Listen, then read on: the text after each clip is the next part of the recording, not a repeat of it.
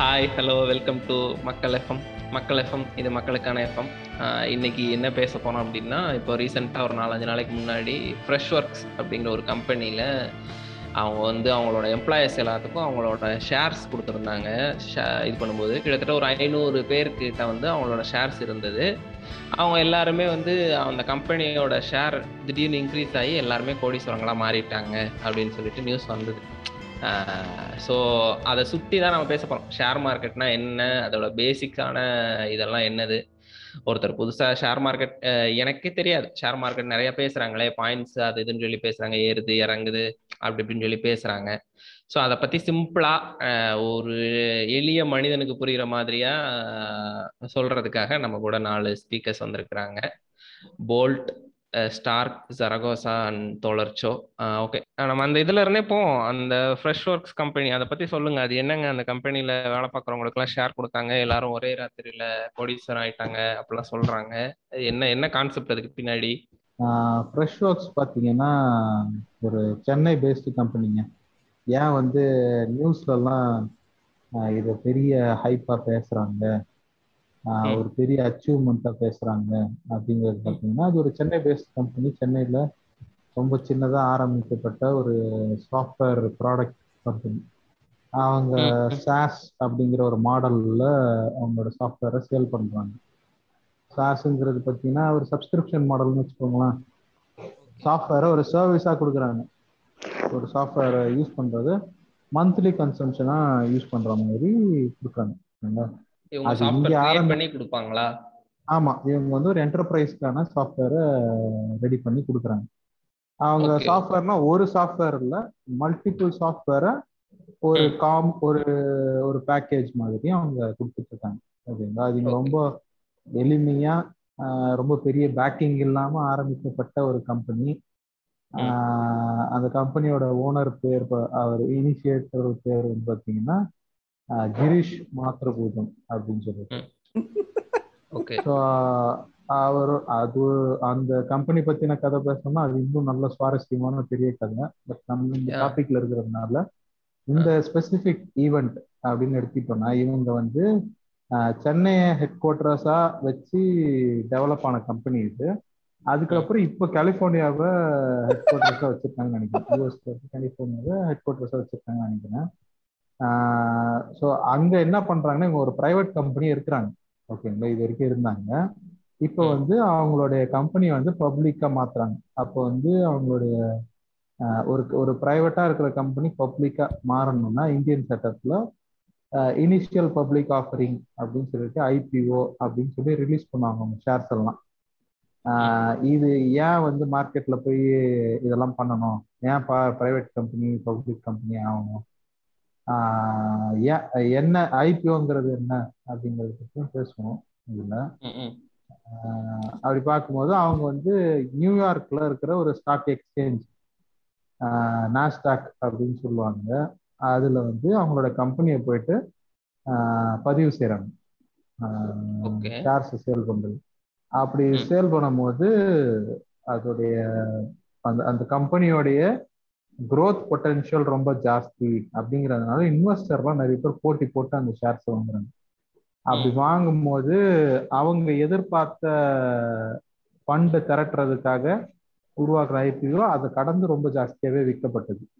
ஓகேங்களா? அப்போ அந்த கம்பெனியோடைய சிஇஓ என்ன பண்ணியிருக்கிறாருன்னா இந்த கம்பெனியோட வளர்ச்சி இவ்வளவு தூரம் நாங்க வந்திருக்கிறோம். அந்த வளர்ச்சிக்கு ரொம்ப முக்கியமான ஆட்களா எங்களோட எம்ப்ளாயி இருக்காங்க. நாங்க தேர்ந்தெடுத்திருக்கிற எம்ப்ளாயிஸ் இருக்காங்க. அந்த எம்ப்ளாயிஸ்க்கெல்லாம் சம்பளம் போக அவங்க கம்பெனியோட ஷேர்ஸையும் கொடுப்பாங்க. நீங்களும் இந்த கம்பெனியோடைய ஒரு அங்கம் அப்படின்னு அவங்களுக்கு என்ன சொல்றது ஒரு அஷூரன்ஸ் கொடுக்குற மாதிரி அது ஒரு ஒரு ஒரு டோக்கன் ஆஃப் கிராட்டிடியூட் மாதிரி வச்சுக்கோங்களேன். உங்களோட பங்கு ரொம்ப பெருசு அப்படின்னு சொல்றதுக்கு கொடுக்குறது. அப்படி கொடுத்த ஷேர்ஸோடைய விலை வந்து ரொம்ப ஜாஸ்தியாகி பல பேர் வந்து அந்த ஷேர்ஸ் வச்சிருக்காங்களா எம்ப்ளாயிஸா ஆமா. இப்ப அந்த ஷேர் வந்து பப்ளிக்கா வந்துச்சு மார்க்கெட்டுக்கு அப்ப அதோடைய டிமாண்ட் ரொம்ப ஜாஸ்தியா இருக்கிறதுனால விலை ரொம்ப ஜாஸ்தியா ஆயிடுச்சு அப்ப அவன் கையில ஹோல்டு பண்ணிருக்கிற ஷேர்ஸோட வேல்யூ குரோர்ஸ்ல போகுது. அதை அதனால ஐநூறு கோடீஸ்வரர்களை உருவாக்கிய ஃப்ரெஷ் டெஸ்ட் இல்லை ஃப்ரெஷ் ஒர்க்ஸ் ஃப்ரெஷ் டெஸ்ட்ன்றது அவங்களோட ப்ராடக்ட் ஆரம்ப காலத்துல ஃப்ரெஷ் டெஸ்ட் தான் கம்பெனி பெறவும் இருந்தது. இப்போ ஃப்ரெஷ் ஒர்க்ஸா மாத்திட்டாங்க. ரீபிராண்ட் பண்ணி. ஃப்ரெஷ் ஒர்க்ஸ் தான் கம்பெனி பேரு. இப்போ ஃப்ரெஷ் ஒர்க்ஸ் கம்பெனி வந்து ஐநூறு பேரை மாத்திருக்கு. அதுல அந்த ஐநூறு பேர் இந்திய இந்தியன் கம்பெனி இந்தியால இருக்கிறவங்க ஆக்சுவலா அந்த வெளிநாடுகள்ல இருக்கிறவங்க கிடையாது. இந்தியால இருக்கிற சென்னையில இருக்கிற பெங்களூர்ல அந்த மாதிரி இருக்கிற இனிஷியல் ஸ்டேஜ்ல இருந்த ஆட்கள் அதுக்கப்புறம் ரொம்ப முக்கியமான growth-க்கு கான்ட்ரிபியூட் பண்ண ஆட்கள் அவங்களுக்குலாம். கொடுத்துருந்தாங்க. அதுல கிட்டத்தட்ட எண்பது பேர்கிட்ட முப்பது வயசுக்கு குறைவா இருக்கிறவங்க தானே இந்த உற்பத்தியா இருக்கிறவங்க. ஸோ அதுவும் ஒரு ஹைலைட்டடா பேசப்பட்டுச்சு. ஸோ இதுதான். இதுதான் வந்து இந்த நியூஸோடைய பின்னணி. இதுதான் அவங்க வந்து சொல்லியிருக்காங்க. இதுல இருந்து நம்ம ஷேர் ஷேர் மார்க்கெட் இதுல இந்த இதுல இன்னும் ரெண்டு மூணு கொஸ்டின் இருக்கு. கேட்டுட்டு அப்படியே நம்ம உள்ள போயிடலாம். இப்போ நீங்க சொன்னீங்க அந்த ட்ரஸ்ட் ஒர்த்தியானவங்க ஒரு முப்பது வயசு கீழே இருக்கிறவங்க அவங்களுக்கு அந்த ஷேர்லாம் கொடுத்தாங்க ம். அப்படின்ட்டு. அப்போ சப்போஸ் இப்போ நான் வந்து அந்த கம்பெனில ஒர்க் பண்ணிட்டு இருக்கேன். இல்ல ஒரு எக்ஸ் வந்து அந்த கம்பெனில ஒர்க் பண்ணிட்டு இருக்காரு. அவருக்கு இந்த மாதிரி ஷேர் கொடுத்துருக்காங்க அவரோட ஷேர் நெட் பிரைஸ் நீங்க சொன்ன மாதிரி குரோருக்கு போயிருச்சு. இப்போ அவர் அந்த கம்பெனியை விட்டு வெளியில போறாரு அப்படின்னா கூட அந்த ஷேர் அவர் கையில இருக்குமா? இல்ல அந்த அந்த ஷேர் அவர் கொடுத்துட்டு தான் போகணுமா? கண்டிப்பா கொடுத்துட்டு தான் அந்த கம்பெனி விட்டு வெளியில போகணும். அந்த மாதிரி ஏதாவது இருக்குமா? எனக்கு தெரிஞ்சு மேக்சிமம் அந்த மாதிரி பண்ண மாட்டாங்க. நீங்க ஷேர்ஸை ஹோல்ட் பண்ணணும். உங்க பேருக்கு தான் கொடுப்பாங்க. அது உங்க பொசிஷனுக்கு கொடுக்கறது இல்ல. உங்களோட நேமுக்கு கொடுக்கறது இல்லை. ஷேர்ஸ்ங்கிறது இப்போ நீங்க. வெளில போயிட்டும் கண்டினியூஸா அந்த ஷேர்ஸை ஹோல்ட் பண்ணணும். ஒன்றும் பிரச்சனை கிடையாது. ஏன்னா அப்படி. பாத்தீங்கன்னா ஆப்பிள்ல இருந்து வெளியே போனவங்க அந்த காலத்துல அதுக்கப்புறமா விண்டோஸ்ல இருந்து வெளியே போன ஃபவுண்டர்ஸ் அவங்க கிட்டயும் ஷேர்ஸ் எல்லாம் இருந்தது கம்பெனி விட்டு வெளியே. போனதுக்கு அப்புறமும் ஷேர்ஸ் வச்சிருந்தாங்க அதுக்கப்புறம் போக போக நாட்கள்ல சில பேர் வித்துட்டாங்க சில பேர் விற்காம இப்பயும் வச்சிருக்காங்க ஸோ. அந்த மாதிரி இருப்பாங்க சில பேர் கிஃப்டா கொடுப்பாங்க. ஷேர் வந்து நான் உங்களுக்கு கிஃப்ட் பண்றேன் அப்படின்னு அவங்க குழந்தைங்களுக்கு கொடுத்துட்டு போவாங்க ஏதாவது ஒரு பர்த்டே அந்த மாதிரி தான் கிஃப்ட்டும் பண்ணுவாங்க. நிறைய பேர் அது மாதிரி. பண்ணியிருக்காங்க. ஆமா அதுவும் பண்ணலாம். அவங்க பேருக்கு டிரான்ஸ்ஃபர் பண்ணிடுவாங்க அந்த ஷேரை அவங்களுக்கு ஒரு. டிமேட் அக்கௌண்ட்டை கிரியேட் பண்ணி அவங்க பேருக்கு அந்த ஷேர்ஸை கொடுத்துருவாங்க. ஸோ அவங்க அக்கௌண்ட்டுக்கு அந்த ஷேர் போயிடும். இப்போ ஷேர் வேல்யூ இன்க்ரீஸ் ஆனாலும் டிக்ரீஸ் ஆனாலும் அவங்களுக்கு அது ஒரு கிஃப்ட் அவ்வளோதான் ஒரு ஐம்பது ரூபாய்க்கு ஒரு ஷேரை வாங்கி கொடுத்துறீங்க இல்லை உங்களுக்கு எம்ப்ளாய்மெண்ட் மூலியமா உங்களுக்கு ஒரு ஷேர் வருதுன்னா அதையும் நீங்க கிஃப்ட் பண்ணலாம். ஷேர் வந்து. ட்ரான்ஸ்ஃபர் பண்ணணும். But with some terms and condition அதாவது எயிட்டீனுக்கு கீழே இருக்கிறாங்கன்னா அவங்களுக்கு அக்கௌண்ட் ஓப்பன் பண்ண முடியாதுன்னு நினைக்கிறேன். டிமேட் அக்கௌண்ட்லாம். அப்படி இருக்கும்போது எயிட்டீன் பிளஸ் இருக்கவங்களுக்கு அந்த மாதிரி பண்றது ஈஸி ஓகே. அதே மாதிரி அப்ப அதே மாதிரி நான் அந்த கம்பெனி விட்டு போகல அப்படின்னாலும் அந்த ஷேரை நான் வந்து செல் பண்ணிட்டு அங்கேயே கண்டினியூ பண்ணலாமா? ஆ பண்ணலாம். மோஸ்ட்லி கம்பெனிக்கே கொடுத்துருவாங்க. ஓ ஓகே ஓகே அப்படி செல் ஆ, பண்ற ஐடியால company- இருந்தா ஆமா. கம்பெனிக்கேன்னும் போது கம்பெனிக்குள்ள இருக்கிற மேனேஜ்மெண்ட்ல இருக்கிற ஒரு சிஇஓக்கு கூட கொடுக்கலாம் கொடுத்து எனக்கு காசு கொடுத்துருங்க அப்படின்ற. மாதிரி வாங்கலாம் ஒரு இது ஓப்பன் மார்க்கெட் வந்துச்சுன்னா ஓப்பன் மார்க்கெட்டு நீங்க சேல் பண்ணலாம் உங்க ஷேர்ஸுங்கிறது. உங்களோட டிமேட் அக்கௌண்ட்ல இருக்கும் நீங்க. வந்து அதை சேல் பண்ணலாம் ஓப்பன் மார்க்கெட்ல இப்போ ம். வெளியில இருக்கிறவர் ஒருத்தர் வந்து கேக்குறாரு இல்ல வேற கம்பெனில இருக்கிறவங்க கூட கேட்கலாம் ஷேர்ஸ் கொடுங்க. அப்படின்னு சொல்லி. பட் ஆனா அதுக்கெல்லாம் சில கிளாஸஸ் இருக்கும். அதெல்லாம் எழுதியிருப்பாங்க. இந்த மாதிரி காம்படிட்டருக்கு கொடுக்க கூடாது. அது மாதிரி சில த்ரெட் இருக்கிற ஆட்களுக்கு கொடுக்க கூடாது. இல்லைன்னா நான் உங்களுக்கு கொடுத்த ஷேர்ஸ் வந்து எங்களுக்கு மட்டும் தான் கொடுக்கணும் திரும்ப அப்படின்ற மாதிரி கிளாஸ் எழுதியும் இருப்பாங்க. அந்த மாதிரி ஒரு அக்ரிமெண்ட்ல கூட கொடுப்பாங்க. ஸோ உங்களுக்கு அந்த வளர்ச்சிக்கான காசு கிடைச்சிரும்ல ஷேர்ஸுக்கான எக்ஸிட் ஆகுறீங்கன்னா ஆஹ் நீங்க கொடுத்துட்டு போற மாதிரி கூட ஷேர்ஸ் எழுதிருப்பாங்க த்ரெட் இருக்குன்னா. ஷோ சொன்னாங்க. அதுல நான் பாயிண்ட்ஸ் கொஞ்சம். ஆட் பண்ணிக்கிறேன். ஆக்சுவலா இந்த ஸ்கீம். பேர் என்னன்னா இசாப்னு சொல்லுவாங்க. எம்ப்ளாயி ஸ்டாக் ஆப்ஷன் பிளான் சொல்லிட்டு சொல்லுவாங்க. இது எப்படி இருக்குன்னா இப்போ ஒரு நிறைய கம்பெனிஸ்ல இது இந்தியால இருக்கு. எப்படின்னா ஒரு எம்ப்ளாயிஸ்க்கு வந்து salary மட்டும் கொடுக்காம அவங்க என்னன்னா இந்த இசாப் ஸ்கீம் சொல்றாங்க. இன்னைக்கு நாங்க இதை ஸ்டார்ட் பண்றோம். இன்னும் ஒரு ஃபைவ் இயர்ஸ்க்கு அப்புறம் இல்ல த்ரீ இயர்ஸ்க்கு அப்புறம் நீங்க வந்து இந்த கம்பெனில கண்டினியூஸா ஒர்க் பண்ணீங்க அப்படின்னா அந்த ஃபைவ் இயர்ஸ்க்கு. அப்புறம் கம்பெனியோட சர்டன் அமௌண்ட் ஆஃப் ஷேர்ஸ் வந்து உங்களுக்கு தரோம் அப்படின்னு சொல்லிட்டு. ஸோ இப்போ. இனிஷியல் அந்த அக்ரிமெண்ட் சைன் பண்றப்பே உடனே ஷேர்ஸ் உங்க கைக்கு வந்துடாது. அதுல நம்ம சர்டன் நம்பர் ஆஃப் பீரியட் வந்து அந்த கம்பெனிக்கே அவங்க வேலை செய்யணும். மீனிங் கம்பெனி விட்டு அவங்க வெளியே போகக்கூடாது இது ஒரு லாயல்ட்டி பில்ட் பண்றதுக்காக வந்து நிறைய ஸ்டார்ட் அப்ஸ்ல வந்து இந்த ஆப்ஷன்ஸ் வச்சிருப்பாங்க. எம்ப்ளாயி ரிட்டென்ஷனுக்காக ஸோ அந்த ஃபைவ் இயர்ஸ் அவங்க வேலை செஞ்சாங்கன்னா நம்மளுக்கு வந்து சம்பளம் மட்டும் இல்லாம ஷேர்ஸும் கிடைக்கும். சில கம்பெனிஸ்ல வந்து ஃபுல்லா ஃப்ரீயாகவும் ஷேர்ஸ் கொடுத்துடுவாங்க. சில கம்பெனிஸ்ல வந்து ஒரு ஸ்மால் அமௌண்ட் சம்திங் கலெக்ட் பண்ணுவாங்க.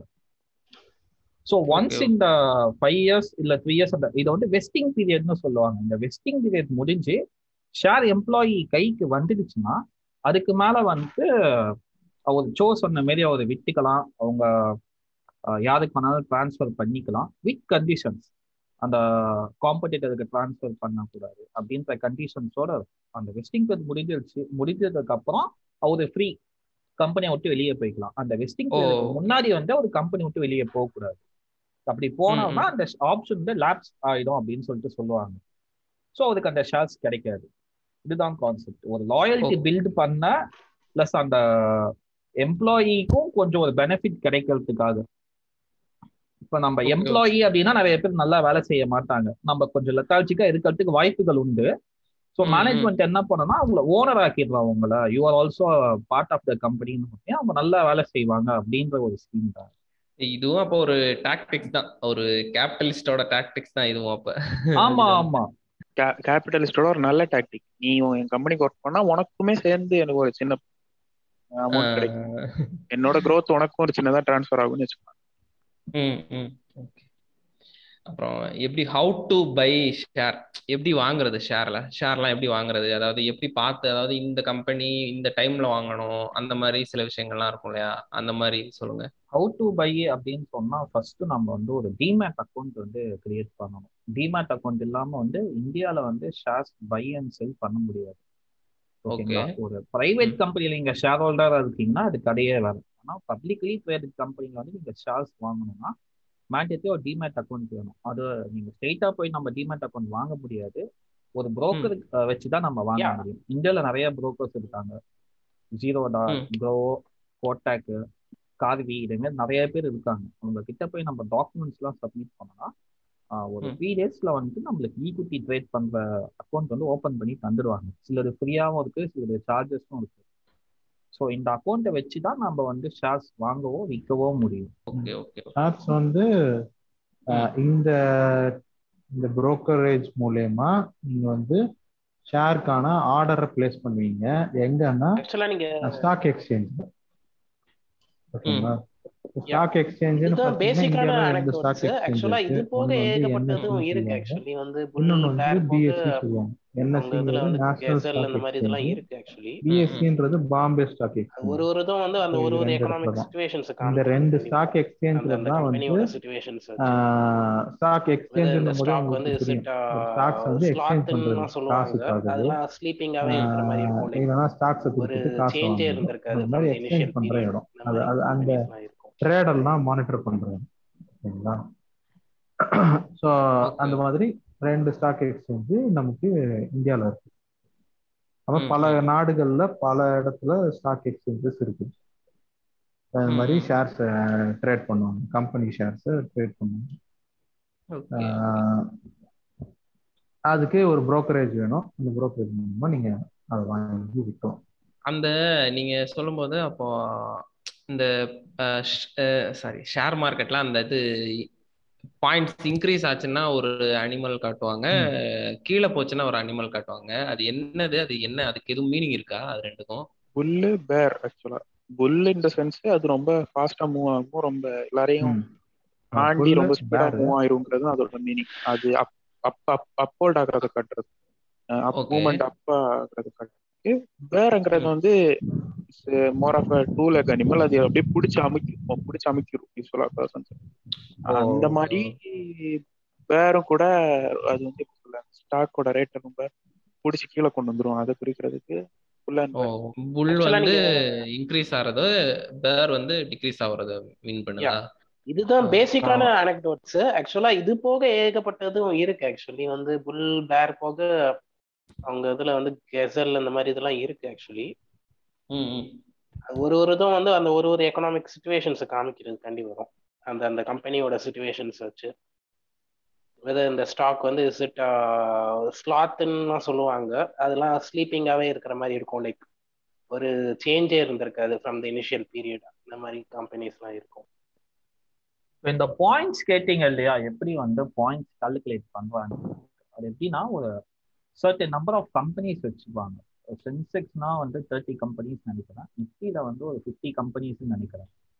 ஸோ. அந்த கம்பெனிஸோட ஸ்டாக்ஸ் வந்துட்டு அப்வர்ட் ட்ரெண்ட் ஆகுதா டவுன்வர்ட் ட்ரெண்ட் ஆகுதா அப்படின்றத வச்சு தான் அவங்க வந்து அந்த சென்செக்ஸ் அந்த நிஃப்டி பாயிண்ட்ஸ் வந்து கால்குலேட் பண்ணுவாங்க. அதுக்கு சர்டன் ஃபார்முலாஸ் இருக்குது. அது கொஞ்சம் காம்ப்ளிகேட்டடா இருக்கும். ஆனா பேசிக் ஐடியா இதுதான். ஓகே சென்செக்ஸ்ல வந்து ஒரு தேர்ட்டி கம்பெனிஸ் கிட்ட இருக்கு. நிஃப்டி வந்து ஒரு ஃபிஃப்டி கம்பெனிஸை பேஸ் பண்ணி அந்த கம்பெனிஸோட ஷேர் அப்பா போனா வந்து பாயிண்ட்ஸ் மேலே ஏறும். அந்த கம்பெனியோட ஷேர்ஸ் வந்து டவுன்ல போச்சுன்னா பாயிண்ட்ஸ் வந்து குறையும். இதான் வந்து சிம்பிளா சொல்லணும். இப்போ நம்ம நம்மளால ப்ரீ ஜஸ்டிஸ் நம்ம அதாவது ஒரு முன்னாடியே கணிக்க முடியுமா? இப்போ இந்த டைம்ல இந்த கம்பெனியோட ஷேர் வந்து இன்க்ரீஸ் ஆகும். இந்த கம்பெனியோட ஷேர் வந்து கீழே போகும். இந்த டைம்ல நம்ம வாங்கலாம் இந்த டைம்ல நம்ம வாங்கக்கூடாது இந்த டைம்ல சீக்கிரமா செல் பண்ணிடணும் அந்த மாதிரி முன்னாடியே இது பண்ண முடியுமா நம்மளால? ஐ மீன் உங்களால? அதை கணிக்க முடியும். சொல்லுங்க. ஒரு எப்படி சொல்ல ஒரு மோரா ரொம்ப ஆக்குரேட்டாலாம் கணிக்க முடியாது. பட் இல்ல அது முடியாது. இப்போ ஒரு கம்பெனியோட ப்ராக்ரஸ் எப்படி இருக்குங்கிறது நமக்கு ஓரளவு தெரியும். வெளிய இருந்து பார்க்கும்போது ஓகே இந்த கம்பெனி. ரீசனபிளி ப்ராக்ரஸா இருக்கு. அண்ட் ஸோ அந்த அளவுக்கு நம்ம அதை கணிக்கலாம் ஓகே இந்த கம்பெனி பெட்டரா இப்போதைக்கு மூவ் ஆகுது. ஸோ இன்னும் கொஞ்ச நாளுக்கு இது நல்லா போகும். ஆனா வந்து ஒரு சில விஷயம் இருக்கு. மார்க்கெட் சென்டிமெண்ட்ஸ் சொல்லுவாங்க. அது வந்து ரொம்ப என்ன சொல்ல. அது கொஞ்சம் காம்ப்ளிகேட்டடான ஏரியாஸ் இப்போ கூட ஆக்சுவலா ஒரு விஷயம் சொன்னாங்க இந்த ரொனால்டோ வந்து பெப்சி பாட்டில தூக்கி வச்ச உடனே பெருசா எதுவும் அஃபெக்ட் ஆகல. பட் ஒரு சின்ன ஒரு சின்ன ரொம்ப எல்லாம் கம்மியாகல ஒரு சின்ன டிக்ரீஸ் இருக்கும் அவ்வளவுதான். ஸோ இந்த மாதிரி. விஷயங்கள்னால கூட ஷேர்ஸ் டிக்ரீஸ் ஆகும். இதெல்லாம் நம்மளால ப்ரெடிக்ட் பண்ண முடியும்.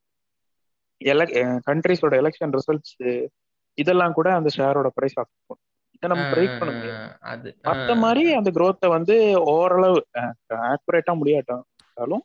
ரீசனபிளா ப்ரெடிக்ட் பண்ணலாம் சொல்லுங்க. Yeah, இதேதான். இப்போ நம்ம ஹண்ட்ரட் பர்சன்ட் இந்த மேல போவோம் அப்படின்னு சொல்ல முடியாது. அந்த கம்பெனிக்கு வந்து ஃபேவரபுளா வந்துட்டு சில விஷயங்கள் வரும். ஃபார் எக்ஸாம்பிள் இப்போ இந்தியாவில் எடுத்தீங்கன்னா பஜாஜ் ஃபின்ஸ்டாவுக்கு வந்துட்டு மியூச்சுவல் ஃபண்ட் ஓப்பன் பண்றதுக்கான ஒரு அப்ரூவல் கொடுத்தாங்க லாஸ்ட் மந்த்ல அந்த பர்டிகுலர் டே வந்துட்டு ஒரு தௌசண்ட் ஃபோர் ஹண்ட்ரட் ருபீஸ்க்கு வந்து அந்த ஷேர் வந்து டக்குன்னு ஜம்ப் ஆச்சு. விட்டினா டே ஃபோர்டீன் தௌசண்ட் சம்திங்ல இருந்தது. கிட்டத்தட்ட சிக்ஸ்டீன் தௌசண்ட்க்கு போச்சு. ஸோ மேபி லைக் அந்த மார்னிங் அந்த நியூஸ் வந்தப்ப அதை பார்த்துருக்கவங்க ஒரு நைன் ஓ கிளாக் அதில் இன்வெஸ்ட் பண்ணிட்டு த்ரீ ஓ கிளாக் விட்டு இருந்தாங்கன்னா அவங்களுக்கு தௌசண்ட் ஃபோர் ஹண்ட்ரட் ருபீஸ் கிட்ட ப்ராஃபிட் இருக்கும். இதனால. வந்து நெக்ஸ்ட் டே பார்த்தீங்கன்னா திருப்பி குறைய ஆரம்பிச்சிருச்சு. அந்த ஜம்ப் வந்து ஒரு ஒன் டே தான் லாஸ்ட் ஆச்சு. அதுக்கு மேல அது லாஸ்ட் ஆகுது. ஸோ என்னன்னா ஒரு நியூஸ் வருதுன்னா உடனே வந்து இன்க்ரீஸ் ஆகும்னு சொல்லலாம். சின்னதா இன்க்ரீஸ் ஆகும் ரொம்ப மேஜர் எஃபெக்ட் இருக்காது. லாங் டேர்மாவும் இருக்காது. அதை லாங் டேர்ம். வந்து ப்ரெடிக்ட் நம்ம பண்ண முடியாது. ஒரு ஃபேவரபிள் நியூஸ் வருது ஒரு கம்பெனியை பார்த்தீங்கன்னா டக்குன்னு இன்க்ரீஸ் ஆகும். ஒரு அன்ஃபேவரபிள் நியூஸ் வருதுன்னா கொஞ்சம் டக்குன்னு டிக்ரீஸ் ஆகும். அது வந்து டோட்டலி பேஸ்ட் ஆன் சென்டிமெண்ட்ஸ் தான். அது எக்ஸாக்டா. வந்து ப்ரெடிக்ட் பண்ண முடியாது. Okay okay. ஆனா அது உண்மையிலே நடந்ததாங்க. அது பாசிபிளாங்க இவர் அந்த ரொனால்டோ அதுக்கும் ஷேர் மார்க்கெட்டை அதுல இதாகிறதுக்கும் என்னங்க சம்மந்தம் இருக்கு அதுக்கு? சென்டிமெண்ட் தான். இப்போ மக்கள் என்னன்னா வந்து ஓகே இப்போ ரொனால்டோ வந்துட்டு பெப்சி குடிக்க வேணாம்னு சொல்லிட்டாரு. ஸோ வந்து இதுக்கு. மேல யாரும் பெப்சி குடிக்க மாட்டாங்க. அதனால ஆட்டோமேட்டிக்கா பெப்சியோட ப்ராஃபிட் இதுக்கு மேல மார்க்கெட் ஷேர் குறைஞ்சிடும் அப்படின்றதுனால சில பேர் என்ன பண்ணிதான் ஓகே பெப்சில வித்வா பண்ணிப்போம். இப்பயே நல்ல பிரைஸ்ல இருக்கு. கம்மிங் மந்த்ஸ்ல டவுன். ஆயிடுச்சுன்னா என்ன பண்றதுன்னு ஒரு பேனிக்ல விற்கிறது தான். ஓகே ஓகே ஓகே ஒருத்த ஒருத்த வந்து இப்படி பேசி பேசி இங்கிலீஷ் ஆக்கிட்டு இருக்கான். வேற வேலை கண்டிப்பா டெஸ்லா கம்பெனி வச்சிருக்காருல? அவர் ஆக்சுவலா. இன்க்ரீஸ். பண்ணல டிக்ரீஸ் பண்ண பாக்குறாரு. டெஸ்லா டெஸ்லா ஆக்சுவலா பப்ளிக்லி ட்ரேடட் கம்பெனி ஆயிப்போச்சு. ஓகேங்களா? ஆமா. அவர் என்ன. ட்ரை பண்றாருன்னா கம்பெனியை வந்து பிரைவேட்டா மாத்தணும்னு பாக்குறாரு. முடியாது. எப்படிங்க. அது எப்படி அது மாத்த முடியும்? பைபேக் பைபேக் பண்ணணும். அவரே வாங்கிக்கணுமா எல்லாத்தையும்? ஆமா வாங்கிட்டு பிரைவேட்டா மாத்தணும். அப்படி வாங்கணும்னா. இப்போ பல பல ஆயிரத்துக்கு இருக்குன்னு வச்சுக்கோங்க. அவ்வளவு காசு கொடுத்து இல்ல அதுக்கு மேல கொடுத்து வாங்க வேண்டியது இருக்கு. சோ அதனால இவரே நெகட்டிவா இது பண்ணா எல்லாரும் கம்மியான இது அவர் ரேட் என்ன சொல்லுவாருன்னா இது ரொம்ப ஓவர். பிரைசிங் இவ்வளவு எல்லாம் போக வேண்டிய அவசியமே கிடையாது அப்படின்னு சொல்லுவாரு சொன்னா சார் நேரம். இந்த மாதிரி நிறைய தடவை ட்வீட் போட்டு சில டைம் என்ன சொல்லியிருக்காரு? பிரைவேட்டா எடுக்கணும்னு அவரே சொல்லியிருக்காரு. கம்பெனியை பிரைவேட்டா மாத்தணும். பப்ளிக்லி ஷேடட் ட்ரேடட் கம்பெனி இருக்க வேண்டிய அவசியம் இல்லைன்னு சொன்னேன். அப்ப அங்க. எஸ்எஸ்சின்னு இருக்கும்னு நினைக்கிறேன். செக்யூரிட்டி எக்ஸ்சேஞ்ச் எஸ்எஸ்சியா ஆமா. இங்க வந்து. செபி மாதிரி அங்க உனக்கு வேற கடையில வாங்கி தரேன்ப்பா அப்படிங்கிற மாதிரி. அங்க இருப்பாங்க. அவங்க பல தடவை வார்ன் பண்ணாங்க. அப்புறம் என்ன. பண்ணாங்க?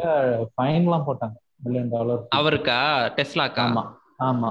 இந்த மாதிரி நீங்க பேசக்கூடாது அப்படின்னு சொல்லி ஏன்னா இந்த மாதிரி அவர் போடுற விஷயங்கள் வந்து அதுல இருக்கிற இன்வெஸ்டர்ஸை பெருசா பாதிக்குது அப்படின்னு சொல்லிட்டு இப்போ இப்போ ஒரு ஆயிரம் ரூபாய் எடுத்துட்டு போய் போடுறாருன்னு வச்சுக்கோங்களேன் இன்னைக்கு சொல்றாரு. இவர் பாட்டு ஒரு ட்வீட்டை போடுறாருன்னு வச்சுக்கோங்க. அது சர்ன்னு ஒரு 600 ரூபாய்க்கு வந்துருச்சுன்னா நானூறு ரூபாய் நஷ்டம்ல போடுறாரு அவருக்கு. ஆஹ் அது பயங்கர ஃபிளக்சுவேஷன்ல ஓடுற ஒரு கம்பெனி தான் அது ஸோ அந்த. மாதிரி நீங்க பண்ணக்கூடாது. ஏன்னா. ஆக்சுவலா பாத்தீங்கன்னா ட்ரேட் மார்க்கெட்டுங்கிறது எப்படி ஐடலா ஒர்க் ஆகணும்னா ஐடல் கண்டிஷன்ல ஒரு கம்பெனியோடைய ஃபண்டமெண்டல்ஸ்னு சொல்லுவாங்க. சென்டிமெண்ட்ஸ்னு ஒரு பார்ட் இருந்தாலும் ஃபண்டமெண்டல்ஸ் ஒரு பார்ட் இருக்கு. ஃபண்டமெண்டல்ஸை பார்த்து தான் வந்து வளர்ச்சி இருக்கணும் அப்படின்னு இருக்கிறது. பட் ஆனா ஹியூமன்ஸ் ஒர்க் பண்றதுனால சென்டிமெண்ட்ங்கிறது ஆட்டோமேட்டிக்கா வந்துடும் உள்ள. ஹியூமன்ஸ் தான் அங்க ட்ரேட் பண்றாங்க. ஸோ அதனால சென்டிமெண்ட்ஸ். உள்ள வந்துடும் இது மெஷின்ஸ் ட்ரேட் பண்ணுச்சுன்னா அது டேட்டா வச்சு அனலைஸ் தான் பண்ணுமே தவிர ஆஹ் இவர் இப்படி செஞ்சுட்டாரு இவர் இப்படி சொல்லிட்டாரு அதனால நம்ம வெளியேறிக்கலாம்னு வராது. ஆனா மக்கள் என்ன பண்ணுவாங்கன்னா அப்படி இருக்க முடியாது அவங்களால. அவங்களுக்கு ஒரு பதட்டம் வரும் இல்லைன்னா ஆசை. வரும் க்ரீடு வரும் இல்லைன்னா. பயம் வரும். ஸோ க்ரீடு வந்துச்சுன்னா என்ன பண்ணுவாங்க? நிறைய வாங்கிட்டே இருப்பாங்க. ஸோ டிமாண்ட் ம், ம். ஜாஸ்தி ஆகும் அது பயம். வந்துச்சுன்னா விற்க ஆரம்பிச்சிருவாங்க. ஸோ அப்போ குறைஞ்சிக்கிட்டே வரும். புரியுதா? ஸோ இது சென்டிமெண்ட்ல ப்ளே ஆகுற விஷயம். ஆனா இது- ஒன்று இருக்கு. ஃபண்டமெண்டல்ன்றது பார்த்தீங்கன்னா ஒரு கம்பெனியோடைய அவனோட வளர்ச்சி எப்படி இருக்கு? அவனுடைய லாங். டேர்ம் கோல்ஸ் என்ன வச்சிருக்கான்? அதை அட்டைன் பண்றானா? கவர்மெண்ட் எந்த அளவுக்கு ஒரு கம்பெனியோட வளர்ச்சியில பாலிசிஸை இன்ட்ரடியூஸ் பண்றாங்க? அதனால வளர்ச்சி அடைய வாய்ப்பு இருக்கா? அதே மாதிரி கடன் இருக்கு அந்த கம்பெனிக்கு நிறைய? அந்த மாதிரி நிறைய டேட்டாஸ் வச்சு பார்ப்பாங்க. அவனோட பேலன்ஸ் ஷீட்ஸ் எப்படி ப்ராஃபிட்டபிளா கொடுக்குறாங்க டிமாண்ட் நிறைய இருக்கா மார்க்கெட்ல இதெல்லாம் பார்ப்பாங்க. இதை வச்சுதான். ஒரு கம்பெனியோட ஷேர்ஸ்ன்ற விலை வந்து ஏறணும் குறையணும். இதுதான் நேச்சுரலான வே கரெக்டான வே பட் ஆனா சென்டிமெண்ட்ஸுங்கிறது ஒரு ஒரு பெரிய பேராமீட்டர் ஹியூமன் ட்ரேட் பண்றதுனால சென்டிமெண்ட்றது ஒரு பேராமீட்டர் பெரிய பேராமீட்டர் ஓகேங்களா. இப்போ சென்டிமெண்ட் இவ்வளோ ப்ளே பண்ணுதுன்னா ஏன் ஃபுல்லா அதை ஆட்டோமேட்டிக்கா மாத்த முடியாதா? ரோபோட்ஸ் வச்சோ இல்ல ஃபுல்லி ஆட்டோமேட்டடா இல்லையே, அது-? அதுவும் ஒரு பார்ட் ஷேர் வாங்குறது ஹியூமன்ஸ் தானே. அப்படி மாத்தினாலும். பிரச்சனை ஆகும்ல அது. ஆமா. இப்போ ஏதோ ஒரு சென்டிமெண்ட்னால இப்போ இதே மாதிரி தான் பாத்தீங்கன்னா ஆப்பிளோட ஷேர்ஸ் வந்து சரசரன் குறைஞ்சது எப்பன்னா ஸ்டீவ் ஜாப்ஸ் இறக்கும் போது ஆமா. ஓ. புரியுதுங்களா? சோ அவர் இறந்துட்டாரு. அவர் எதுவும் பண்ணல. இறந்துட்டாரு. பட் ஆனா ஆப்பிளோட ஷேர்ஸ் குறைய ஆரம்பிச்சிருச்சு. அதே மாதிரி பில்கேட்ஸ் வந்து வெளியே வராரு. அப்பயும் விண்டோஸோட மைக்ரோசாஃப்டோட ஷேர்ஸ் குறையும். ஸோ இந்த மாதிரி ஏதாவது ஒரு விஷயம் நடக்கும்போது அவங்க தான் அந்த கம்பெனியோடைய இமேஜா இருக்கிறாங்கன்னா அவங்க ஏதாவது ஒரு தப்பு பண்ணா கூட அந்த கம்பெனி வந்து பாதிக்கும். புரியுதுங்களா? ஓகே ஏன்னா ஹியூமன்ஸ் எல்லாரும் ட்ரேட் பண்றதுனாலையும் ஹியூமன்ஸ் தான் buy and sell order place பண்றதுனாலையும் இதெல்லாம் பார்த்து தான் பண்ணுவாங்க. நீங்க உங்ககிட்ட ஒரு பொருள் இருக்கு ஒரு கோவிட் சுச்சுவேஷன் வருதுன்னா இப்போ நம்ம இந்தியன் எக்கனாமியை எடுத்துக்கிட்டீங்கன்னா கூட சொல் நம்ம ஆல்ரெடி பேசியிருக்கோம்ல ஜட்டி வாங்க தயங்குறோம் அப்படின்னு சொல்லிட்டு. பேசியிருக்கோம். ஸோ அது ஒரு சென்டிமெண்ட் பேஸ்டான ஒரு அப்ரோச் தான். சென்டிமெண்ட் என்ன பண்ணுவாங்க? நாம ஏன் இப்போ வாங்கணும்? திடீர்னு காசு இல்லைன்னா என்ன பண்றது? வேலை இல்லைன்னா என்ன பண்றது? அப்படின்னு நீங்க குறைச்சிக்கிறீங்களா? வெளியேறீங்களா? பயத்துல? வாங்குற. ட்ரெண்ட்ல அதே மாதிரி தான் அங்கேயும் அந்த சென்டிமெண்ட் ஒர்க் ஆகும். ஃபியர்ல நீங்க எடுத்துருவீங்க. வேணாம் இதுல. இருந்தா நம்ம காசெல்லாம் போயிடும் அப்படின்னு சொல்லி எடுக்க ஆரம்பிச்சீங்க அப்போ ஒரு சீட்டு கட்டுல ஒரு கோபுரம் கட்டிட்டு ஒரு கார்டு அடியில இருந்து உருவுற மாதிரி தான். உருவுனீங்கன்னா மத்ததெல்லாம் சேர்ந்து உடைய ஆரம்பிக்கும். எல்லா சென் எல்லாருக்கும் அந்த சென்டிமெண்ட் வர ஆரம்பிச்சிடும் ம் புரியுதுங்களா யா So, ஆக்சுவலா இந்த மாதிரி அவங்க. சொல்றது கரெக்ட்டுங்க இப்ப இவர் பில்கேட்ஸ் கூட வெளியேறான்னு சொல்றோம்லங்க. அந்த இடத்துல. வந்து எப்படின்னா ஒரு கம்பெனியோட ஒரு முக்கியமான ஒரு அட்வைசர் விலகுறாரு அந்த கம்பெனியை விட்டுங்கிற மாதிரி ஒரு கணக்கு வரும். அப்படி ஒரு முக்கியமான அட்வைசர் விலகும் போது அந்த கம்பெனிக்கு வந்து ஒரு ப்ராப்பரா வந்து கைடன்ஸ் கொடுத்து நடத்த வேண்டிய ஒருத்தவர் விலகுறாருங்கிற போது அந்த கம்பெனியோட இது வந்து டவுன்ஃபால் ஆக போதோ அந்த ஒரு பதற்றம் ஒரு மக்களுக்குள்ள ஏற்படும். அது ஒரு சென்டிமெண்ட்டாக தான் எல்லாரும் கனெக்ட் பண்ணுவாங்க. ஸோ அந்த பர்சனோட வேல்யூ வந்து அந்த கம்பெனியை விட்டு குறையுதுங்கிறதே வந்து ஒரு முக்கியமான ஒரு விஷயமா இருக்கும் அந்த இடத்துல. ஆமா இதுல நிறைய இருக்கு. இதுல ஆக்சுவலா பாத்தீங்கன்னா இந்த சென்டிமெண்ட்ங்கிறது ஒரு பார்ட் சொல்லியிருக்கேன். இந்த மாதிரி பல சென்டிமெண்ட்ஸ் இருக்கு. நீங்க பாத்தீங்கன்னா. ட்ரேடிங் பண்றவங்க இன்வெஸ்ட் பண்றவங்கல மல்டிபிள் கேட்டகரி இருக்காங்க. பாத்தீங்கன்னா இண்டஸ்ட்ரியல் இன்வெஸ்டர்ஸ் இருக்காங்க. அதுக்கப்புறம் ரீட்டைல் இன்வெஸ்டர்ஸ் இருக்காங்க.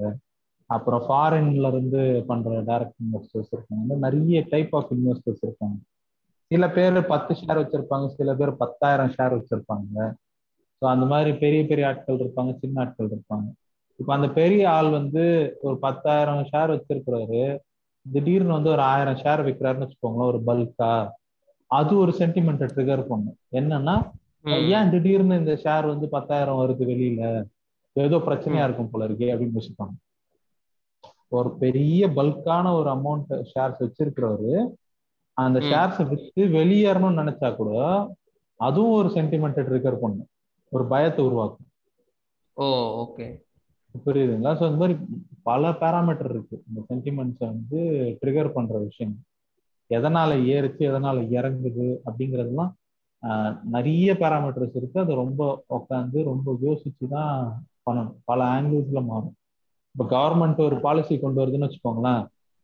பெட்ரோல் ப்ரைஸ் ஹைக்கு கொண்டு வராங்கன்னா அப்போ கூட உங்களுக்கு பார்த்தீங்கன்னா இவி வந்து ப்ரொமோஷன் பண்ற மாதிரி. அப்புறம் இந்த இதெல்லாம் வந்துச்சுன்னா நம்ம என்ன நினைப்போம்னா வெஹிக்கிளோட ப்ரைஸ் இன்க்ரீஸ் ஆக வாய்ப்பு இருக்கு அப்படின்னு டைரக்டா திங்க் பண்ணும் ஓகேங்களா இப்போ எலக்ட்ரிக் ஒரு கம்பெனி இருக்கு எலக்ட்ரிக் வெஹிக்கிள் வந்து டெவலப் பண்ணுது. அந்த கம்பெனி வந்து இப்போ ஷேர் மார்க்கெட்ல இருக்கு அவைலபிளா அந்த கம்பெனி அப்படின்னும் போது நம்ம என்ன நினைப்போம்? டேரக்டா அந்த கம்பெனியோட வெயிட் அந்த ஷேர்ஸ் வாங்கலாம் அப்படின்னு நினைப்போம். ஏன்னா நேச்சுரலா growth இருக்கும். ஃபியூச்சர் வந்து. எலக்ட்ரிக் நோக்கி தான் அப்படின்னு நினைப்போம். அது மட்டும் இருக்காது. அதுல இருக்க ரிஃபைண்டா பேட்டரி மேனுஃபேக்சரர்ஸ் அதுக்கப்புறம் அது மாதிரி பல பேர் இருக்காங்கன்னா அவங்கெல்லாம் ஷேர் மார்க்கெட்னா அவங்களோட ஷேர்ஸ்மே இன்க்ரீஸ் ஆகும். போல புரியுதுங்களா? ஸோ நேச்சுரலா எல்லாரோட பேலன்ஸ் ஷீட்லயும் ப்ராஃபிட் காமிக்க முடியும். நிறைய சேல்ஸ் இருந்தா புரியுதுங்களா? ஸோ அதை அது வந்து ஒரு வருஷத்துக்கு நாலு குவார்ட்டர் இருக்கும். நாலு குவார்ட்டருக்கும் குவார்ட்டர்லி பேலன்ஸ் பேலன்ஸ் ஷீட்ஸ் வந்து ரிலீஸ் பண்ணுவாங்க. குவார்ட்டர்லி ஃபினான்ஷியல் ஸோ அப்போ இந்த குவார்ட்டர்ல நம்ம கம்பெனி எப்படி பர்ஃபார்ம் பண்ணிருக்கு? ப்ராஃபிட்டபுளாக பர்ஃபார்ம் பண்ணிருக்கு? எத்தனாயிரம் கோடிக்கு இல்லை எத்தனை எத்தனை கோடிக்கு வந்து சேல்ஸ் பண்ணியிருக்கோம் அதில் எவ்வளோ ப்ராஃபிட்டு அப்புறம் கடன் எவ்வளோ இருக்கு? கடன்ல இருந்து நம்ம எவ்வளோ வெளியேறி இருக்கோம் இந்த மாதிரி நிறைய டீட்டெயில்ஸ் எல்லாம் கம்பெனி வந்து குவார்ட்டர் குவார்ட்டர் ரிலீஸ் பண்ணும். ஒரு ஒரு குவார்ட்டர் இப்போ அதை அதை வந்து நீங்க முன்னாடியே கால்குலேட் பண்றீங்க. ஏதோ ஒரு கம்பெனி அண்டர் வேல்யூடா இருக்குன்னு வச்சுக்கோங்க. அப்படி. இருக்கிற அண்டர் வேல்யூடு கம்பெனி வந்து. பாசிட்டிவான பேலன்ஸ் ஷீட்ஸ் வர ஆரம்பிச்சதுன்னா அதோட growth வந்து இன்னவிட்டது அது கண்டிப்பா வளரும் அந்த கம்பெனி ஓகேங்களா ஸோ அப்போ அந்த கம்பெனி நோக்கி எல்லாரும் வர ஆரம்பிப்பாங்க. ஓகே நிறைய பேர் வாங்க ஆரம்பிப்பாங்க சார் ஸோ அது மாதிரி ஒரு இடம்னு எடுத்துக்கிட்டிங்கன்னா அதில் பல இடத்துல வந்து அதோடைய இது வந்து ரிஃப்ளெக்ட் ஆகும். ஒரு டிஜிட்டல். இந்தியா அப்படின்னு பேசுறாங்கன்னா டிஜிட்டல் இந்தியாவை இம்ப்ளிமெண்டேஷன் பண்றாங்க அந்த கவர்மெண்ட் அப்படின்னா அதுக்கு என்ன தேவைப்படும்? கனெக்டிவிட்டி நெட்ஒர்க்கிங் இதெல்லாம் தேவைப்படும். அப்போ நெட்ஒர்க்கிங் ம். கனெக்டிவிட்டில நிறைய இன்ஃப்ராஸ்ட்ரக்சர்ல நிறைய இன்வெஸ்ட் பண்ணுவாங்க. அதை ப்ரமோட் பண்ணுவாங்க. அப்புறம் அந்த மாதிரி தெரிஞ்சிச்சுன்னா மோடம்ன்ற ஒரு ப்ராடக்டோட ப்ரைஸ் இன்க்ரீஸ் ஆகும்னு நமக்கு தெரியும். ஓகே புரியுதுங்களா? ஸோ அப்போ மோடம் மேனுஃபேக்சர் பண்ணி சேல் பண்ற கம்பெனி என்ன இருக்கு? அதுல எது அண்டர் வேல்யூடா இருக்கு? அப்படின்னு பார்த்தா அதை வாங்கி வைப்பாங்க. அப்போ அது நேச்சுரலா அவன் ப்ராஃபிட்டை அவன் கொடுக்கும்போது ஷேர் வேல்யூ இன்க்ரீஸ் ஆகும். கிராஜுவலாக இன்க்ரீஸ் ஆகிடும். புரியுங்களா அது மாதிரி ஒரு ஒரு பாலிசி டிசிஷன்ஸும் வந்து ப்ளே பண்ணும். கவர்மெண்ட் எடுக்கிற தப்பான மிஸ்டெப்ஸ் கூட இந்த மாதிரி விஷயங்களுக்கு சென்டிமெண்ட்ஸ் வந்து ட்ரிகர் பண்ணும். Oh okay okay I think என்ன நான் கரெக்டான்னு தெரியல. இந்த புல்வாமா அட்டாக் நடந்தப்போ ஷேர் இன்க்ரீஸ் ஆச்சு தானே? இல்லைங்களா? தெரியலையா? ஆ. சர்ஜிக்கல்? அட்டாக்கு வேணா சர்ஜிக்கல் அட்டாக் ஆமா. ஏன்னா ஆ சர்ஜிக்கல் ஸ்ட்ரைக் பண்றதுங்கிறது அது ஒரு. ரிட்டாலியேஷன் மாதிரி இல்ல. அதுல சக்சஸ்ஃபுல்லா வந்துருச்சுன்னு கவர்மெண்டோட சென்டிமெண்ட் வந்து நல்லா இருக்கு ஆ ம். ஓகே. நம்ம நாடு வந்து சேஃபா இருக்கு. அப்படின்னு சொல்லிட்டு எல்லாரும் காசு எடுத்துட்டு போயிட்டு ஷேர் மார்க்கெட்ல ஷேர் வாங்குவோம் அப்படின்னு போவாங்க. இதே ஒரு. அட்டாக் இந்தியா மேல நடந்துச்சுன்னா உடனே எல்லாத்தையும் வெளியே எடுத்துருவாங்க. எப்போ வேணாலும் நமக்கு பிரச்சனை வரலாம். அது மாதிரிதான் கோவிட் வந்தபோது அதுல பாதாளத்துக்கு போயிடுச்சு மார்க்கெட் டக்கு டக்கு டக்கு டக்குன்னு ஒவ்வொரு நாளும் லோவர் சர்க்கியூட்டை அடிச்சுக்கிட்டே வந்தது. அது ஒரு ஒரு ஷேரோடைய லோவஸ்ட் பாயிண்ட்டுக்கு வந்து வந்து போயிட்டு இருந்தது. அது நிறுத்திடுவாங்க. ஷேர் ஷேர் மார்க்கெட்டே வந்து ட்ரேட் பண்றதை ஹால்ட் பண்ணுவாங்க. ரொம்ப ஜாஸ்தியா குறைச்சிடக்கூடாது இன்வெஸ்டர்ஸ் உடைய காசு அப்படி பண்ணலாமா? ஆ அது வந்து இவங்களே பண்ணுவாங்க. ஸ்டாக் ஸ்டாக் மார்க்கெட் பண்ணுவாங்க? அது வந்து டுவெண்ட்டி பர்சன்ட் வரைக்கும் லிமிட் வச்சிருப்பாங்க. ஒரு நாளைக்கு டுவெண்ட்டி பர்சன்ட். கீழே ரொம்ப குறையன்னா உடனே ஸ்டாப் பண்ணிடுவாங்க. அதுக்கு மேல அந்த ஷேர் ஓ, ட்ரேடிங் வந்து ஹால்ட் பண்றோம். இதுக்கு மேல யாரும் வாங்கவும் முடியாது விற்கவும் முடியாது. அந்த இடத்துல அப்படியே ஸ்டாப் பண்ணி வச்சிருவாங்க. ஆமா ஏன்னா உள்ள இன்வெஸ்ட் பண்ணிருக்கிற மக்களுடைய காசெல்லாம் ஒரே நாள்ல அப்படியே பறந்து போயிரும்ல காத்தா எங்கடா. ஒரு லட்சத்துக்கு போய் போட்டேன் இருந்த. ஸ்டாக் எல்லாம் ஜீரோ ஆகி போச்சு. என் காசுலாம் எங்க போச்சு அப்படின்னு ஆயிரும்ல? அப்படி ஆயிரும். அதனால டுவெண்ட்டி பர்சன்ட் மாதிரி வச்சிருப்பாங்க ஒரு செவன் பர்சன்ட் வச்சு. போல்ட் டுவெண்ட்டி சொல்றாரு ஸோ டுவெண்ட்டி ஹிட் ஆன உடனே ஒரு லட்ச ரூபா வச்சிருக்கீங்கன்னா அதுல ஒரு டுவெண்ட்டி பர்சன்ட் காணாம போயிடும். அப்ப என்ன பண்ணலாம்? உங்களுக்கு ஒரு ஒரு பிரீத்திங் டைம் இருக்கும்.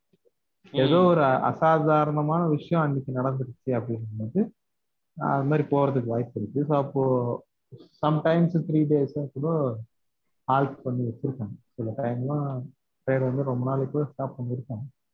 ஏன்னா கண்டினியூஸா குறைஞ்சிட்டே இருக்கு அப்படின்னும் போது ஓகே ஓகே.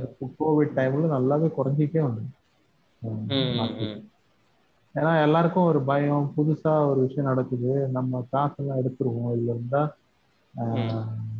பிரச்சனையாகும் அப்படின்னு சொல்லி ஒருத்தர் எடுக்க போனோம்னா அந்த அது காம்பவுண்ட் எஃபெக்ட் மாதிரி எல்லாரும் வெளியே எடுத்துருவாங்க இப்போ ஒரு பேங்க்ல போய் காசை போட்டோம். அது மேல நம்பிக்கை இல்லைன்னு எல்லாரும் காசை எடுத்தா பேங்க் திவால் ஆயிரும்ல? ஸோ அந்த மாதிரியான ஒரு மெத்தடு தான். போட்ட காசை சேஃபா எடுத்துடணும் அப்படின்னு சொல்லி எல்லாரும் எடுக்க ஆரம்பிச்சாங்க. எல்லாம் எடுக்க எடுக்க குறைஞ்சிட்டே வரும். அதோட வேல்யூ. பூரா பயிலும் வாங்குறது நிறுத்திட்டான் அப்படின்னா அதோட வேல்யூ குறைஞ்சிருங்க கோல்டுக்கும் இதுக்கும் என்ன என்ன லிங்க்குங்க? ஷேர் மார்க்கெட் இதுக்கும் கோல்டு பிரைஸ் இன்க்ரீஸ் ஆகிறது decrease okay gold is related to the commodity market ஆக்சுவலா கமாடிட்டி மார்க்கெட் வந்து நல்லா அது வந்து இப்போ எப்படின்னா அதோட ஃபங்க்ஷனிங் வந்து ஃபுல் அண்ட் ஃபுல் வந்து கண்ட்ரியோட ரிலேட்டடா போகுங்க. கோல்டன் பிரைஸ் மெயினா ஆல் ஓவர் த கண்ட்ரி மக்களோட சென்டிமெண்ட்ல இருந்து எல்லாத்தையும் வச்சு போகும் ஆக்சுவலா கோல்டா இருக்கட்டும். முக்கியமான பாயிண்ட் பாத்தீங்கன்னா கோல்டோட ப்ரைஸும் யூஎஸ் டாலரும் எப்பயுமே இன்வெர்ஸ்லி ப்ரொபோஷனலா இருக்கும். ஓ. ஆமா டாலரோட ப்ரைஸ் இன்க்ரீஸ் ஆகிட்டே போகுதுன்னு கோல்டோட ரெக்குவயர்மெண்ட் குறைஞ்சிட்டே வரும்.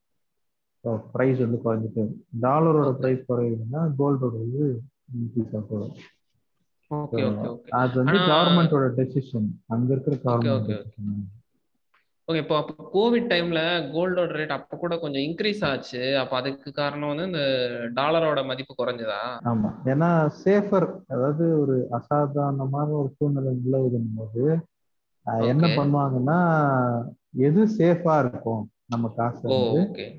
எதுல வந்து சேஃபா வைக்கலாம் அப்படின்னு பார்ப்பாங்க ஸோ வேர்ல்டு. ட்ரேடே வந்து யூஎஸ் டாலர்ல நடக்கிறதுனால ம்.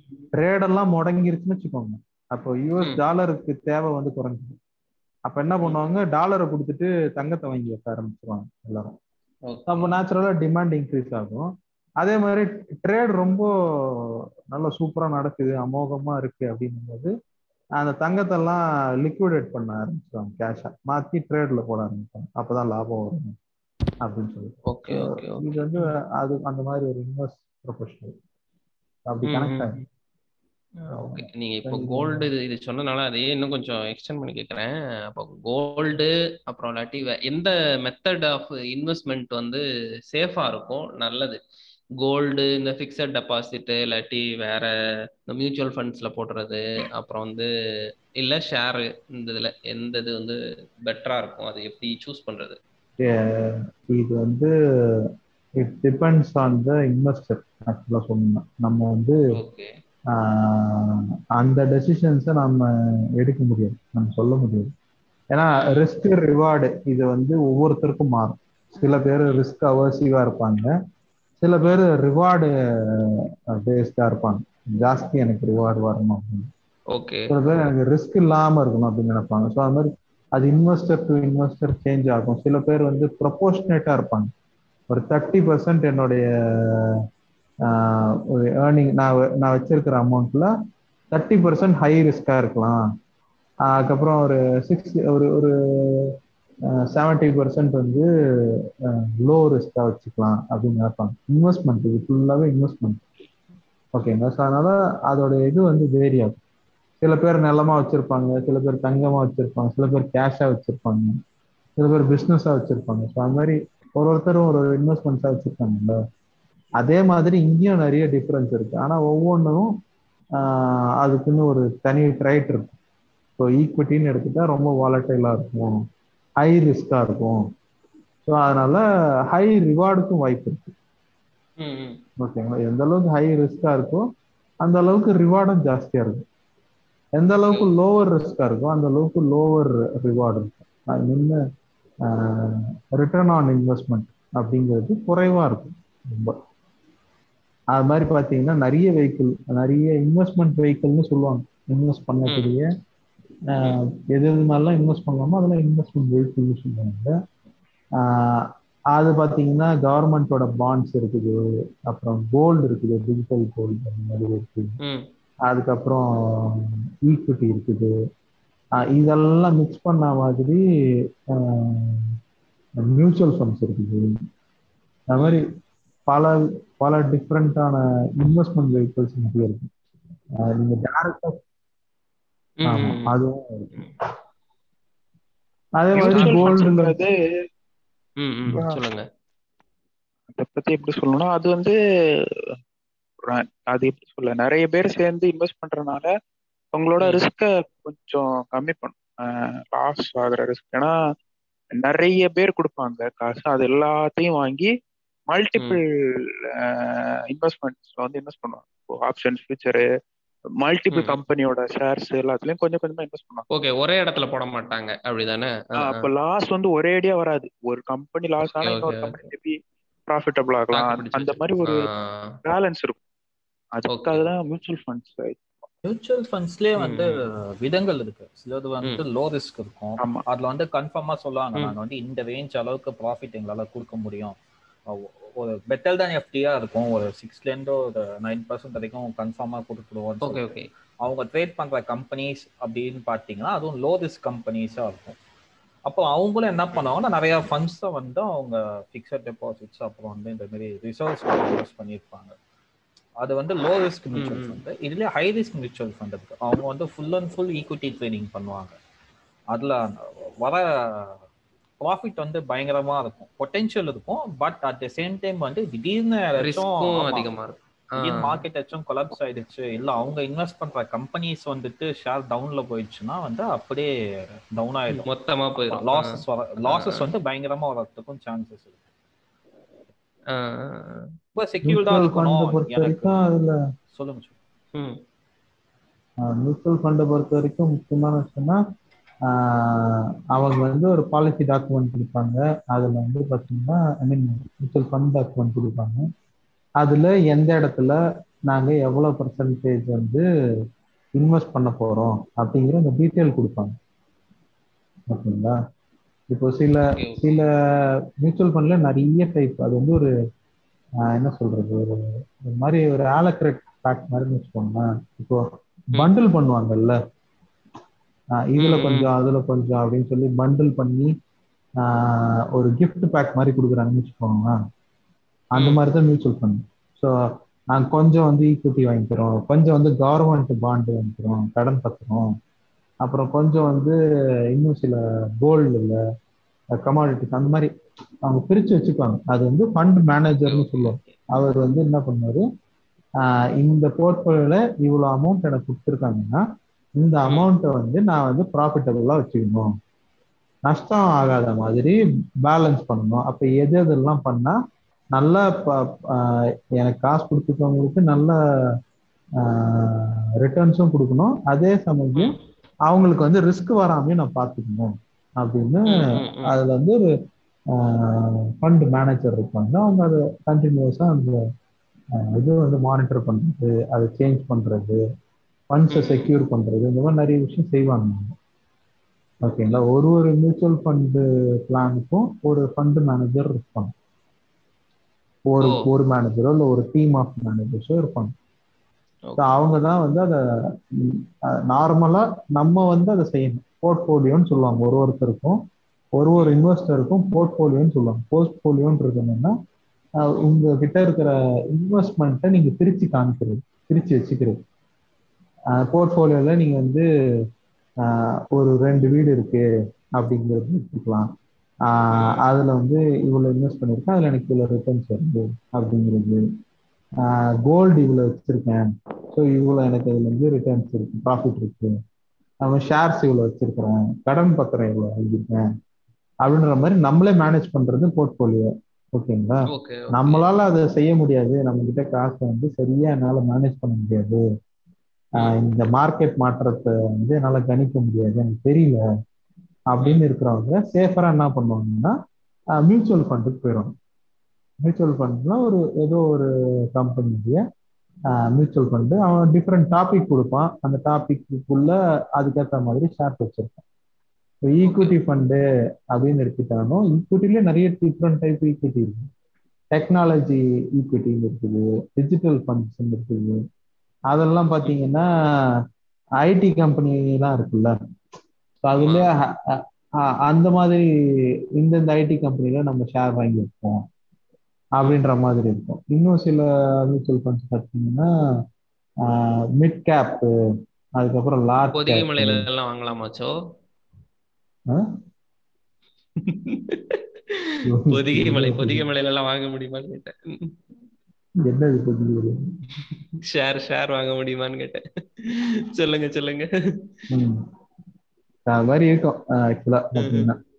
மிட் கேப் மிட் கேபிட்டல் ரொம்ப சின்ன கம்பெனி ஓரளவு பெரிய கம்பெனி ரொம்ப பெரிய கம்பெனி அந்த மாதிரி அவங்க பண்டில் பண்டிலா பண்ணி கொடுப்பாங்க. அது நீங்க வாங்கிக்கிட்டீங்கன்னா அவங்க உங்க காசு வந்து வளர்ச்சி அடையிறது அவங்க என்னென்ன பண்ணணும் என்ன பண்ணணும் ஓகேங்களா? அதான் மியூச்சுவல் ஃபண்ட் ஒரு விஷயம். அது வந்து சேஃபரா இருக்கணும்.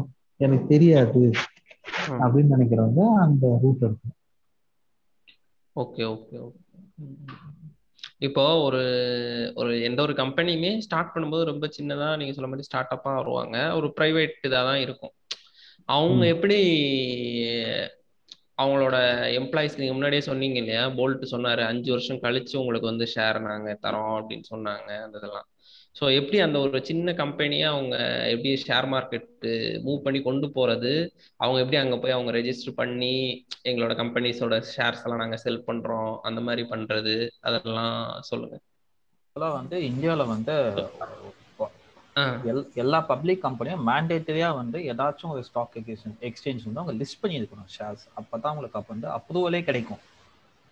ரெஜிஸ்ட்ரேஷனுக்கு ஸோ அவங்க. அவங்க பப்ளிக் கம்பெனியா ஒன்ஸ் மாறுறாங்கனாலே அவங்க ஷேர்ஸ் வந்து ஆட்டோமேட்டிக்கா வந்துட்டு ஸ்டாக் மார்க்கெட்டுக்கு வந்துடும். ஓகேங்களா? சி- யாருக்கும் தெரியாத அளவுக்கு ஒரு சின்ன கம்பெனியா இருக்கும். அதுக்கு மேல வந்து அவங்க டெவலப் பண்றது வந்து கம்பெனி எந்த அளவுக்கு பிசினஸ் பண்றாங்க எந்த அளவுக்கு அட்வைஸ் அட்வர்டைஸ்மெண்ட் பண்றாங்க எந்த அளவுக்கு ப்ராஃபிட் ஏர்ன் பண்றாங்க அப்படின்றத பொறுத்து தான் இப்போ நார்மலாக ஒரு கம்பெனி வந்து பிரைவேட் சின்ன கம்பெனியே இப்போ ஒரு பிரைவேட் கம்பெனியா இருக்குன்னா அவங்களுக்கு வந்து ஷேர் ஷேர் மார்க்கெட்டுக்கு வந்து அவங்க டைரக்டா வர மாட்டாங்க அதோட இம்பாக்ட் இருக்காது.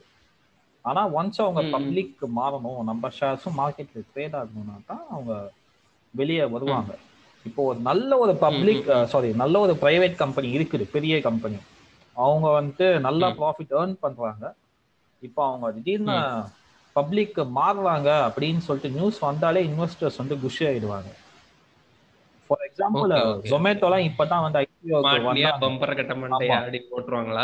இப்போ பாத்தீங்கன்னா ஜூலை மந்த்னு நினைக்கிறேன். அப்பதான் ஜொமேட்டோ வந்து ஐபிஓஸ் ஃபர்ஸ்ட் போட்டாங்க. ஸோ அது வரைக்கும் அந்த ப்ரைவேட்டா தான் இருந்துச்சு. ஸோ இன்வெஸ்டர்ஸ் நல்லா சப்போர்ட் பண்ணாங்க அதுக்கு சின்ன கம்பெனிஸ் பெரிய கம்பெனிஸ் இல்லை. ஒரு பிரைவேட் கம்பெனினா ஷேர் மார்க்கெட்ல இருக்க மாட்டாங்க. பப்ளிக் கம்பெனினா அவங்க மேண்டேட்டரியா ஷேர் மார்க்கெட் இருந்தே ஆகும் அப்பதான் அவங்க ரெஜிஸ்ட்ரேஷனே ஓகே ஓகே. இது ஆக்சுவலா பாத்தீங்கன்னா பிரைவேட் கம்பெனி ஏன் பப்ளிக் கம்பெனியா மாறுவாங்கன்னா திடீர்னு நம்ம பப்ளிக் கம்பெனியா மாறிடுவோம் அப்படின்னு மாற மாட்டாங்க. இவ்வளவு நாள் பிரைவேட்டா இருந்துட்டோம் நம்ம அப்படியே உடனே பப்ளிக்கா மாறிடலாம். நம்ம பேர் வந்து ஸ்டாக் எக்ஸ்சேஞ்ச் வரும். அப்படி போக மாட்டாங்க. ஒரு பப்ளிக் ஒரு பிரைவேட் கம்பெனி இருக்குன்னா அதுக்கு வந்து வளர்ச்சிக்கு நிதி தேவைப்படும். ஓகேங்களா? அமௌண்ட் வேணும். அதோட குரோத்துக்கு கேபிட்டல் இன்வெஸ்ட்மெண்ட் தேவைப்படும். அப்படி அந்த இன்வெஸ்ட்மெண்ட்டை என்ன பண்ணுவாங்கன்னா ஒரு பிரைவேட் கம்பெனி என்ன பண்ணலாம்னா ஒரு பேங்க் கிட்ட போய் கேட்கலாம். கரெக்டுங்களா? கடனா கொடுங்க அப்படின்னு சொல்லி. ஆமா. பேங்க் வந்து கடன் தராது தரல அப்படின்னு வச்சுக்கோங்க. இவங்க எதிர்பார்க்கிற அமௌண்ட் வந்து ரொம்ப ஜாஸ்தியா இருக்கு அப்படின்னு வச்சுக்கோங்களேன். அப்ப என்ன பண்ணுவாங்கன்னா சரி பேங்க் கிட்ட நம்ம கேட்கலாம்னா நம்ம வந்து பொதுமக்கள்கிட்ட கேட்போம். பொதுமக்கள் கொஞ்சம் கொஞ்சம் காசு கொடுத்து நம்ம கிட்ட இன்வெஸ்ட் பண்ணட்டும். வானம் படத்துல சந்தானா சொல்லுவார்ல ஐம்பதாயிரம் பேர்கிட்ட ஒரு இல்ல இல்ல. எக்ஸாக்டா நீங்க சொன்னது கரெக்ட் போல்ட்டு இது வந்து எங்க எங்க வீட்லயே நடந்தது இந்த விஷயம். என்னன்னா எங்க வீட்டு பக்கத்துலயே வந்து ஒரு கா ஒரு மில் இருக்குது. ஒரு காட்டன் மில்லு நீங்க சொல்ற மாதிரி அந்த கம்பெனி வந்து பெருசா டெவலப் ஆகும்போது அங்க லோக்கல்ல இருக்கிற நிறைய பேர்கிட்ட அது ஒரு பதினஞ்சு இருபது வருஷத்துக்கு முன்னாடி இருக்கும். அப்பவே ஒரு டூ தௌசண்ட்னா சம்திங் அந்த மாதிரி தான். ஒரு ஷேரோட ப்ரைஸ் அவ்வளோதான் கொடுத்து இது பண்ணாங்க. எல்லாரையும் நீங்க ஷேர் வாங்குங்க ஷேர் வாங்குங்க அப்படின்னு சொல்லி இது பண்ணாங்க. கேன்வாஸ் பண்ணி எல்லாரையும் வாங்க வச்சாங்க. ஆமா. இப்போ வரைக்கும் அந்த ஷேர் சும்மா எங்க வீட்டுக்குலாம் ஒரு புக் வரும். இந்த மாதிரி இந்த இயர்லி இவ்வளவு ஆச்சு அப்படிங்கிற மாதிரி அந்த அவங்களோட அந்த கொடுப்பாங்க. ஆமா அது கொடுப்பாங்க. மத்தபடி அந்த நெட் பிரைஸ் எவ்வளோ அதெல்லாம் ஒன்றும் பெருசா தெரியாது. நாங்க யாரும் அதை பெருசா கண்டுக்கிறதும் இல்ல. சரி இப்போ நான் தெரிஞ்சுக்கணும்னா என்ன பண்ணணும்? அந்த ஷேர் இருக்கு அந்த கம்பெனி இருக்குல்ல? அவங்க வந்து உங்களுக்கு வந்து ஒரு ஷேரோடைய டாக்குமெண்ட்ஸ் எல்லாம் கொடுத்துருப்பாங்க. ஷேர் டாக்குமெண்ட்ஸ் கொடுத்துருப்பாங்க. இவங்க இது எத்தனை வருஷத்துக்கு முன்னாடி உங்களுக்கு கொடுத்தாங்க இந்த ஷேர் டாக்குமெண்ட்ஸ் எல்லாம் ஒரு டென் இயர்ஸ்க்கு மேல இருக்கும் எப்படியும். மேல இருக்குமா? அப்ப அப்ப என்ன பண்ணனா பிசிக்கல் டாக்குமெண்டா மேபி கொடுத்துருப்பாங்க. இந்த இந்த இந்த நபருக்கு என்னோட கம்பெனில இந்த அமௌண்ட்டுக்கு என்கிட்ட இருந்து இத்தனை ஷேர்ஸ் வாங்கியிருக்காங்க அப்படின்னு ஒரு கொடுப்பாங்க. ஒரு சர்டிபிகேட்னு சொல்லுவாங்க ஷேர் சர்டிபிகேட்னு சொல்லிட்டு. ஓகேங்களா அந்த சர்டிபிகேட்டை எங்க இருக்குதுன்னு கண்டுபிடிச்சு எடுங்க. எடுத்துட்டு யார் பேர்ல இருக்குது அப்படிங்கிறத பாருங்க. பார்த்துட்டு இப்போ போயிட்டு அந்த ஷேர் மார்க்கெட்ல என்எஸ்சிலயோ பிஎஸ்சிலயோ இருக்குன்னா அந்த கம்பெனி பேரை அடிச்சு ஷேர் வேல்யூ அப்படின்னு போட்டீங்கன்னா இப்போ அதோடைய ஒரு ஷேரோடைய மதிப்பு என்ன அப்படின்றது உங்களுக்கு வரும் அப்போ உங்க உங்களுடைய ஷேர் சர்டிபிகேட் இருக்கும் ஸ்டாக் வாங்கின சர்டிபிகேட் சர்டிபிகேட்ல எத்தனை யூனிட் உங்களுக்கு ஒதுக்கப்பட்டிருக்கு அப்படிங்கிறது இருக்கும். அந்த யூனிட் இன்டு இப்ப இருக்கிற கரண்ட் வேல்யூ அது போட்டீங்கன்னா மொத்த வேல்யூ உங்களுக்கு தெரிஞ்சுக்கும் ஓகே ஓகே ஓகே. இப்போ ஓகே ஓகே. ஒரு யூனிட்டோட மதிப்பு நான் வாங்கும்போது ரெண்டாயிரம் ரூபாயா இருந்தது. இப்போ ஒரு யூனிட்டோட மதிப்பு அதுல பத்தாயிரமோ பதினஞ்சாயிரமோ இருக்குன்னா அந்த பதினஞ்சாயிரம் ரூபாய் என் கையில கிடைக்கும். அப்படிதானே? அதை நான் சேல் பண்ணுனேன் அப்படின்னா. அதை நீங்க கொடுத்துட்டு காசா ஓகே கரண்ட் பிரைஸ் இப்போ இப்போ நான் இதை செல் பண்றதுக்கு அந்த கம்பெனிக்கு போகணுமா? இல்ல டைரக்டா ஷேர் மார்க்கெட்டுக்கு போகணுமா?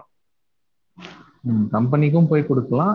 இல்லைன்னா ஷேர் மார்க்கெட்ல கொடுக்கணும்னா நேரா பாம்பே ஸ்டாக் எக்ஸ்சேஞ்சுக்கு போய் கொடுக்கணும் அங்க ஒரு புரோக்கரை பிடிச்சு வைக்கணும். இல்ல நீங்க broker டிமேட். அக்கவுண்ட் வச்சிருக்கீங்கன்னா உங்க டிமேட் அக்கவுண்ட் மூலமா அதை வந்து இது பண்ணணும். அவங்க அக்கவுண்ட் brokerage மூலமா பண்ணி அவங்கள பிசிக்கல் ஷேர்ஸ் வந்து டிமேட் ஷேர்ஸா மாத்துறதுக்கு கொஞ்சம் ப்ராசஸ்லாம் இருக்குது. நம்ம எலக்ட்ரானிக் ஷேர் பாண்ட்ஸா மாத்தணும் ஆக்சுவலா பிசிக்கலா இருக்குன்னா அதை எலக்ட்ரானிக்கா மாத்தணும். அப்படி. இருந்தா நீங்க இந்தியா முழுக்க இல்ல உலகத்துல இருந்து எந்த மூலையில இருந்தாலும் நீங்க அந்த ஷேரை விற்கலாம் வாங்கலாம். பிசிக்கலா இருக்குன்னா நீங்க ஒரு ஷேர் புரோக்கரை பிடிச்சி தான் அது விற்கணும் மோஸ்ட்லி என்ன பண்ணுவாங்கன்னா கம்பெனிக்கு கிட்ட கூட கொடுத்துருவாங்க. ஏன்னா ஷேர் மார்க்கெட்ல கூட சில பேர் பிசிக்கல் ஷேர்ஸ் வாங்குறவங்க கொடுப்பாங்க. வேணும்னு கேட்குறாங்க இப்போ எல்லாமே டிஜிட்டலா மாறிடுச்சு. எலக்ட்ரானிக்கா மாறி போச்சு அதனால உங்களுடைய ஆன்லைன் டிமேட் அக்கௌண்ட்ல போய் பார்த்தீங்கன்னா அது பட் நான் யாரும் அந்த மாதிரி பார்த்தது இல்ல பிசிக்கல் ஷேர் காப்பி வச்சுக்கிட்டு எப்படி விற்கிறதுன்னு கேட்டு வெளியே இந்த ரூட்டு நீங்க ட்ரை பண்ணி பாருங்க. அதே மாதிரி நீங்க சொன்ன ரெண்டாயிரத்தி ஐநூறுக்கு ஒரு ஷேர் கொடுத்துருப்பாங்களான்றது டவுட்டு புதுசா ஆரம்பிக்கிற கம்பெனி நிறைய ஷேர்ஸ் ரெண்டாயிரத்தி கொடுத்துருப்பாங்க. ஓகே ஓகே ஓகே அமௌண்ட் எனக்கு எக்ஸாக்டா தெரியல. ஆனா around two thousand two thousand five hundred அந்த ரேஞ்சில தான் இருந்தது. பட் நீங்க சொன்ன மாதிரி. எவ்வளவு ஷேர்ஸ் எல்லாம் தெரியாது. இருக்கலாம். ஆனா ஷேருக்கு நீங்க காசு வாங்கிட்டு ஷேர் சர்டிபிகேட் கொடுத்துருப்பாங்க. அது.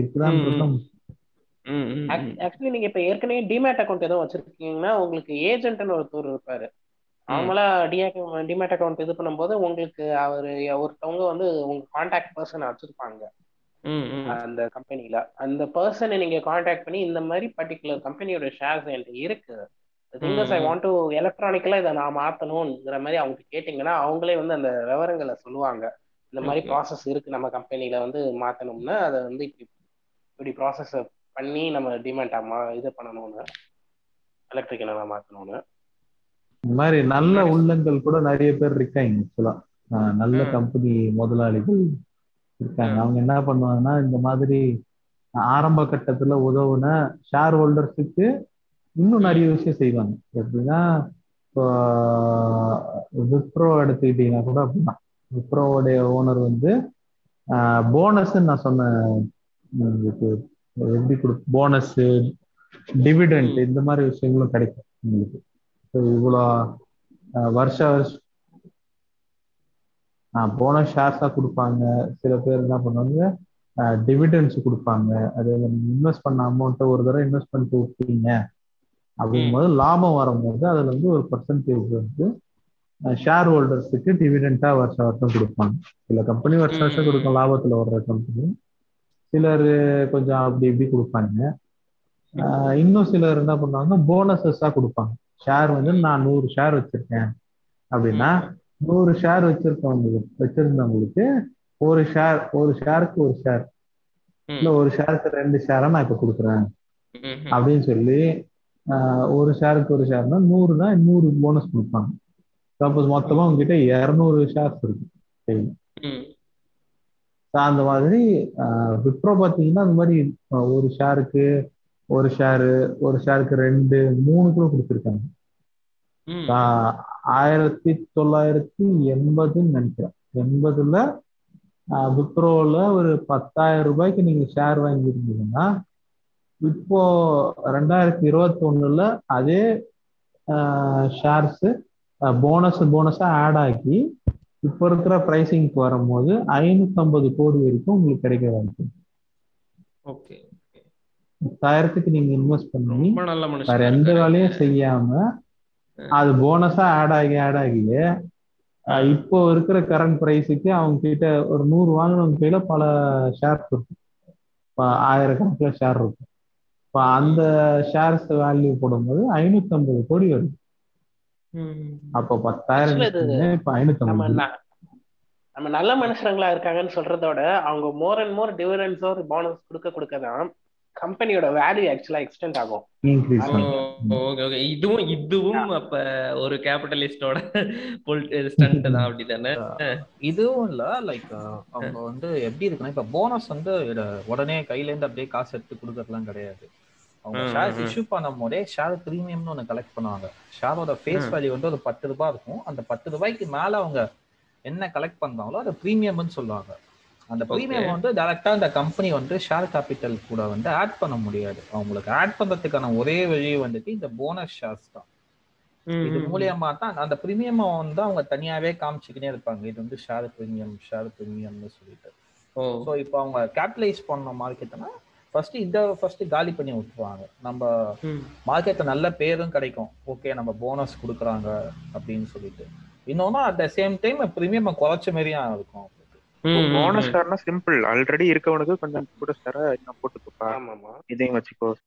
டெக்னிக்கலி என்னன்னா அங்க ஷேர்ஸ் வாங்கியிருக்காங்கல்ல அவங்க அப்ப பே பண்ணியிருக்கிற அந்த ப்ரீமியம் எடுத்து தான் அவங்களுக்கு போனஸாவே கொடுப்பாங்க. அது ஆக்சுவலா இப்ப ஒரு போனஸோ டிவிடெண்டோ கொடுக்குறாங்கன்னா அந்த கம்பெனி ஒரு ஸ்ட்ராங்கான நிலைமையில இருந்தா மட்டும் தான் கொடுக்க முடியும். அதுவே வந்து ஒரு கிளியர் கட்டான ஒரு இது கொடுக்கும். ஒரு மார்க்கெட்ல இருக்கிறவங்களுக்கு வந்து சரி இந்த கம்பெனி ஒரு போனஸோ டிவிடெண்டோ கொடுக்குதுன்னா அந்த கம்பெனி ஒரு நல்லா ஒரு ஒர்க்கிங்ஸ் வச்சிருக்கு நல்லா ப்ராஃபிட்டபிளா இருக்கு. அதனால தான் பண்ணுதுங்கிறத தெரிஞ்சுக்கிட்டு மேற்கொண்டு இன்வெஸ்டர்ஸ் உள்ள வருவாங்க. அது ஒரு முக்கியமான விஷயம். அது சென்டிமெண்ட்டையும் இன்க்ரீஸ் பண்ணும். பை ட்ரெண்ட் வந்து கிரியேட் பண்ணும். வாங்கலாம் இப்போ நீங்க சொன்னீங்க இல்லையா பிரைவேட்ல இருந்து அவங்க பப்ளிக் கம்பெனியா மாறினா தான் அவங்க வந்து மேண்டேட்ரியா அவங்க வந்து ஷேர் ஸ்டாக் ஹோல்டர்ஸா மாறணும் அப்படின்னு. ஸோ அது மாறுறதுக்கான ப்ரொசீஜர் என்னது? பிரைவேட்ல இருந்து பப்ளிக்கா மாறும். ஆமா ஆமா அது ஆர்ஓசில சில ஃபார்ம்ஸ்லாம் அவங்க ஃபைல் பண்ணணும். லைக் ப்ரைவேட் கம்பெனியா இருக்கும் போது வந்துட்டு அவங்க அவங்க ஃப்ரெண்ட்ஸ் அண்ட் ஃபேமிலி இவங்க கிட்டே இருந்து மட்டும் அவங்க ஷேர்ஸ்லாம் ஷேர்ஸ் இஷ்யூ பண்ணியிருப்பாங்க. ப்ளஸ் வந்துட்டு ஒரு ரெண்டு பேர் இருந்தால் கூட ஒரு ப்ரைவேட் கம்பெனி ஆரம்பிக்கலாம். பப்ளிக் கம்பெனியாக மாறும் போது வந்துட்டு அவங்க ஆர்டிகல்ஸ் ஆஃப் அசோசியேஷன் அதுக்கப்புறம் மெமரண்டம் ஆஃப் அசோசியேஷனை வந்து மாற்றணும் அதுக்கப்புறம் அவங்க நேம் சேஞ்ச் பண்ணணும். ஓகேங்களா? அதுக்கப்புறம் மினிமம் வந்து ஏழு பேர் வந்து ஷேர் ஹோல்டர்ஸா இருக்கணும். நேம் சேஞ்ச் பண்ணணும்னா எப்படி? அது ஆல்சோல வந்து யா பிரைவேட் லிமிடெட் வந்து பிரைவேட்டை தூக்கிட்டு வெறும் பப்ளிக் லிமிடெட் அப்படின்னு சொல்லிட்டு இருக்கணும். ஓகே ஜஸ்ட் அத லிமிடெட்னு வச்சுப்பாங்க. எஸ் ஆமா அதுக்கு வந்து அவங்க மெமரண்டம் ஆஃப் அசோசியேஷன் மாத்தணும். அதுக்கப்புறம் ஆர்டிகல்ஸ்ல வந்து பிரைவேட் கம்பெனிஸ்க்குன்னு இருக்கும். அந்த லிமிடேஷன்ஸ் ஏதாச்சும் வச்சிருக்காங்க. ஷேர்ஸ் விற்கிறதுக்கு வந்து சர்டன் பீப்புளுக்கு தான் விற்கணும்னு சொல்லிட்டு அவங்க பிரைவேட் கம்பெனிஸ் வந்து ரூல்ஸ் வச்சிருக்கலாம். அதே மாதிரி ஏதாச்சும் லிமிடேஷன் வச்சிருந்தாங்கன்னா அதையும் அவங்க எடுத்துட்டு ஒரு ஆர்டிகல்ஸ் ஆஃப் அசோசியேஷன் அவங்க வந்து டிராஃப்ட் பண்ணணும். இதை வந்து அவங்க ஆர்ஓசிக்கு அனுப்பணும். அதுக்கப்புறம் ஆர்ஓசி அப்ரூவ் பண்ணாங்கன்னா அவங்க வந்து பப்ளிக் கம்பெனியா மாறிக்கலாம். இப்போ நான் வந்து எனக்கு வந்து பெருசா நான் எனக்கு வந்து இதுல பெருசா நாலேஜ் இல்லை. ஸோ நான் வந்து எப்படி போய் இன்வெஸ்ட் பண்றது இல்லை யாரை நம்பி இன்வெஸ்ட் பண்றது இல்லை பண்ணலாமா ஃபர்ஸ்ட் அப்படி எனக்கு பெருசா நாலேஜ் இல்லாம நான் போய் இன்வெஸ்ட் பண்ணலாமா வேற ஒரு தேர்ட் பர்சனை நம்பி ஷேர் மார்க்கெட்ல ஆஸ் பர் ஒப்பீனியன் வந்து கேட்டா நான் வந்து மியூச்சுவல் ஃபண்ட் தான் சொல்லுவேன் மியூச்சுவல் ஃபண்ட் தான் ஒரு எதுவுமே தெரியாத ஒரு பர்சனுக்கு பெஸ்ட் கிளியரா சொல்லுங்க கேட்கல மியூச்சுவல் ஃபண்ட் தான் என்ன பொறுத்த வரைக்கும் ஒரு எதுவுமே தெரியாத இது வரைக்கும் ஷேர் மார்க்கெட் பத்தி பெருசா தெரியாத ஒரு பெஸ்ட் வே ஆஃப் இன்வெஸ்டிங் ஏன்னா அவங்க இன்வெஸ்ட் பண்ணி கொடுத்துருவாங்க. You just put money reasonably நல்லா தான் பண்ணுவாங்கன்னு வச்சுக்கலாம். பட் மற்றபடி நீங்க நீங்களா போய் பண்றது வந்து தெரிஞ்சுக்கிட்டு பண்ணா நல்லா இருக்கும் ஓகே ஷேர் மார்க்கெட் இன்வெஸ்ட்மெண்ட்லயே வந்து ரெண்டு விதம் இருக்குது. நான் வாங்குறேன் விற்கிறேன் கையில இருந்து எந்த பணமும் போயிருக்காது இன்னைக்கே வாங்குவேன் இன்னைக்கே விற்பேன் ஒன்னு லாபத்தோட வெளியே வருவேன் இல்ல லாஸ் ஆயிடும் எனக்கு? இப்படி அப்படி இல்லைன்னா வந்து ஒரு கம்பெனி நல்லா போகும் அப்படின்னு நான் எக்ஸ்பெக்ட் பண்ணி அந்த கம்பெனில நான் ஷேர்ஸ் வாங்கிட்டு வெயிட் பண்றது. கொஞ்ச நாள் சென்று விளையாடும் அப்ப வித்துக்கலாம் அப்படின்றது. இதுக்கு இந்த ரெண்டுமே வந்துட்டு நீங்க மார்க்கெட்டை வாட்ச் பண்ணாதான் தெரியும். இப்ப அந்த இன்வெஸ்ட்மெண்ட் சொன்னேன்ல ஒரு கம்பெனி நல்லா போகும்ன்றது. அது வந்து அந்த கம்பெனியோட ஃபீல்டெல்லாம் உங்களுக்கு தெரிஞ்சிருக்கணும். அப்பதான் வந்து நீங்க ஓகே இந்த கம்பெனி நல்லா போகுமா? இந்த கம்பெனியை பத்தி எப்படி இண்டஸ்ட்ரியில டாக்ஸ் இருக்கு? உங்களோட மார்க்கெட் பொட்டென்ஷியல் என்ன? அப்படின்றதுலாம் உங்களுக்கு தெரிஞ்சிருந்தா தான் வந்து ஒரு நல்ல இன்வெஸ்ட்மெண்ட் டிசிஷன் எடுக்க முடியும். இந்த கம்பெனி நல்லா அந்த இந்த அந்த ரெண்டு விஷயம் தான் பாத்தீங்கன்னா காலையில ஒன்பதரைக்கு ஷேர் மார்க்கெட் ஸ்டார்ட் ஆகுது. சாயந்தரம் மூன்றரைக்கு முடியுது அப்படின்னா இதுக்கு நடுவுல மட்டும் ட்ரேட் பண்ற ஆட்களை டே ட்ரேடர்ஸ்னு சொல்லுவாங்க. காலையில வாங்கி ஈவினிங்குள்ள வித்துடுறது இல்ல வித்து வாங்குறது. ஓகேங்களா ஸோ இதை பண்றவங்க பேர் வந்து டே ட்ரேடர்ஸ்னு சொல்லுவாங்க. இதே இன்னொரு செட் ஆஃப் பீப்புள் அவர் சொன்ன மாதிரி ஷேர்ஸை வாங்கி வச்சுப்பாங்க. வச்சுக்கிட்டு அதுக்கப்புறம் ஃபியூச்சர்ல சேல் பண்ணுவாங்க. ஓகேங்களா. அவங்க அத அந்த ஷேர்ஸ் என்ன சொல்லுவாங்க? டெலிவரபிள்ஸ் அப்படின்னு சொல்லுவாங்க. ஓகே. நீங்க இன்னைக்கு வந்து ஷேர் மார்க்கெட்ல ஒரு பையிங் ஆர்டர் கொடுக்குறீங்கன்னா பை ஆர்டரோ செல் ஆர்டரோ இந்த நாளுங்கிறது ட்ரேடிங் டே அப்படின்னு சொல்லுவாங்க. டி ட்ரேடட் டே ஓகேவா. டி பிளஸ் டூ ட்ரேட் பண்ண டே பிளஸ் ரெண்டு நாள். கழிச்சு தான் உங்களுக்கு வந்து அந்த ஷேர்ஸ் வந்து உங்களுடைய. அக்கௌண்ட்ஸுக்கு மாறும். ஓகே அதே மாதிரி நீங்க வித்தீங்கன்னா அந்த ரெண்டு நாளைக்குள்ள நீங்க திரும்ப கொடுக்கணும். அந்த ஷேர்ஸை கொடுத்துடணும். டெலிவரி ம், ஆகிடும் ம். எலக்ட்ரானிக்கெல்லாம் வந்ததுனால இப்போ வந்து அதெல்லாம் ஆட்டோமேட்டிக்காக நடந்துடும் ஓகேங்களா? Okay, okay. ப்ரீவியஸ் எலக்ட்ரானிக் இல்லாத போது அந்த traded day plus something T plus some some time கொடுத்துருவாங்க. அதுல பிசிக்கலா இந்த டாக்குமெண்ட் எங்க வச்சிருக்கீங்களோ இதை எடுத்துட்டு போயிட்டு ஷேர் புரோக்கர்கிட்ட கொடுத்தீங்கன்னா அவன் வாங்கி அஹ், இன்னொருத்தன்ட்ட கொடுத்துட்டு காசை வாங்கி உங்ககிட்ட கொடுப்பான். அவன் ஒரு கமிஷன் எடுத்துட்டு. Okay okay. ஸோ அந்த மாதிரி அது ஒரு டைம் லைன் இருக்கும். நீங்க ஷேர்ஸ் வாங்குறீங்கன்னாலும் டெலிவரபிள்ஸா வாங்குறீங்கன்னா அந்த ஷேர்ஸ் வந்து உங்க உங்க டிமேட் அக்கௌண்ட்டுக்கு வந்துடும் ஓகேவா டி பிளஸ் டூ அந்த டேக்குள்ள வந்துடும் இல்ல உங்க அக்கௌண்ட்ல இருந்து விற்கிறீங்கன்னா டி பிளஸ் டூ டேல இருந்து உங்களுடைய அக்கௌண்ட்ல இருந்து அதை எடுத்துக்கிட்டு காசை உங்க அக்கௌண்ட்ல போட்டுருவாங்க.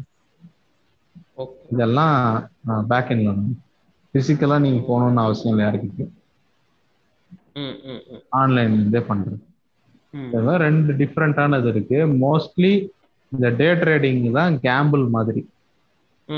ஓகேங்களா அது ரொம்ப ஷார்ட் பீரியடுக்குள்ள நீங்க வந்து நிகழ்ற மாற்றங்களை வச்சு ட்ரேடிங் ஆக்சுவலா ஸ்டாட்டிஸ்டிக்கல் ஸ்டடிஸ் கூட இருக்கு. ட்ரே ட்ரேடிங் டே ட்ரேடிங்க்கு எந்த மாதிரி பண்ணலாம் அந்த மாதிரி. அண்ட் நீங்க கண் ரொம்ப நாள் பண்ற ஒருத்தருக்குன்னா அந்த ட்ரெண்டே தெரியும். இன்னைக்கு இப்படி ஸ்டார்ட் ஆனா இந்த ஷேர்ஸ் வந்து இந்த மாதிரி போகுங்கிற ஒரு ட்ரெண்ட்னு ஒன்று சொல்லுவாங்க. அது ஓரளவு ஒரு. ஐடியா இருக்கும். ஸோ நீங்க பண்ணலாம். ஆனா இதுல ஒரு இன்ட்ரெஸ்டிங்கான ஃபேக்ட் என்னன்னா இது இது ஹெச்பர் ஸ்டாட்ஸ் வந்து என்னன்னா டே ட்ரேடிங் பண்ண தொடங்குறவங்க வந்து த்ரீ மந்த்ஸ் மேல ஹண்ட்ரட் பர்சன்டேஜ் பீப்புள் வந்து டே ட்ரேடிங் பண்றாங்கன்னா ஃபிஃப்டி பர்சன்டேஜ் பீப்புள் வந்து லீவ் பண்ணுவாங்க. அவங்களால அதை சஸ்டெயின் பண்ண முடியாதுன்னா வெளியில போயிருவாங்களா? அண்ட் அரௌண்ட் நீங்க ஒரு ரொம்ப long time three four years எல்லாம் பண்றவங்க ஒரு ஃபைவ் பர்சன்ட் தான். மத்த எல்லா பீப்புளுமே அதை விட்டு வெளியே ஏன் டே ட்ரேடிங் தான். அதுல நான் லாபம் சி நஷ்டம் நிறைய இருக்குமா? இருக்கும். ஆ, வாய்ப்புகள் அதிகமா இருக்குமா? நஷ்டமாகறதுக்கான வாய்ப்புகள் அதிகமா இருக்குமா? இருக்கு இருக்கு. வாய்ப்புகள் ஒரு பக்கம் இருக்கும். ஹியூமன்ஸ் வந்து மார்க்கெட்டையும் வந்து. நீங்க கண்டினியூஸா கவனிச்சுக்கிட்டே இருக்க வேண்டிய ஒரு சூழ்நிலைகள் வரும். ஆக்சுவலி யா அது ஒரு பக்கம் ஒரு சென்டிமெண்டல்னு ஒண்ணு இருக்கும் அவங்கள ஒரு பர்சன் வந்து தன்னோட பர்சனல் ப்ராப்ளம்ஸோ ஒரு ஒரு பர்சனல் இஷ்யூ இருக்குன்னா அதை பார்க்கணும்னு போகும்போது எல்லா நேரமும் மார்க்கெட் உட்காந்து கவனிச்சுக்கிட்டு இருக்க முடியாது. அந்த மாதிரியான சில விஷயங்கள் சர்க்கம்ஸ்டான்ஸ் அண்ட் சுச்சுவேஷன்ஸ் எல்லாமே இருக்கும்.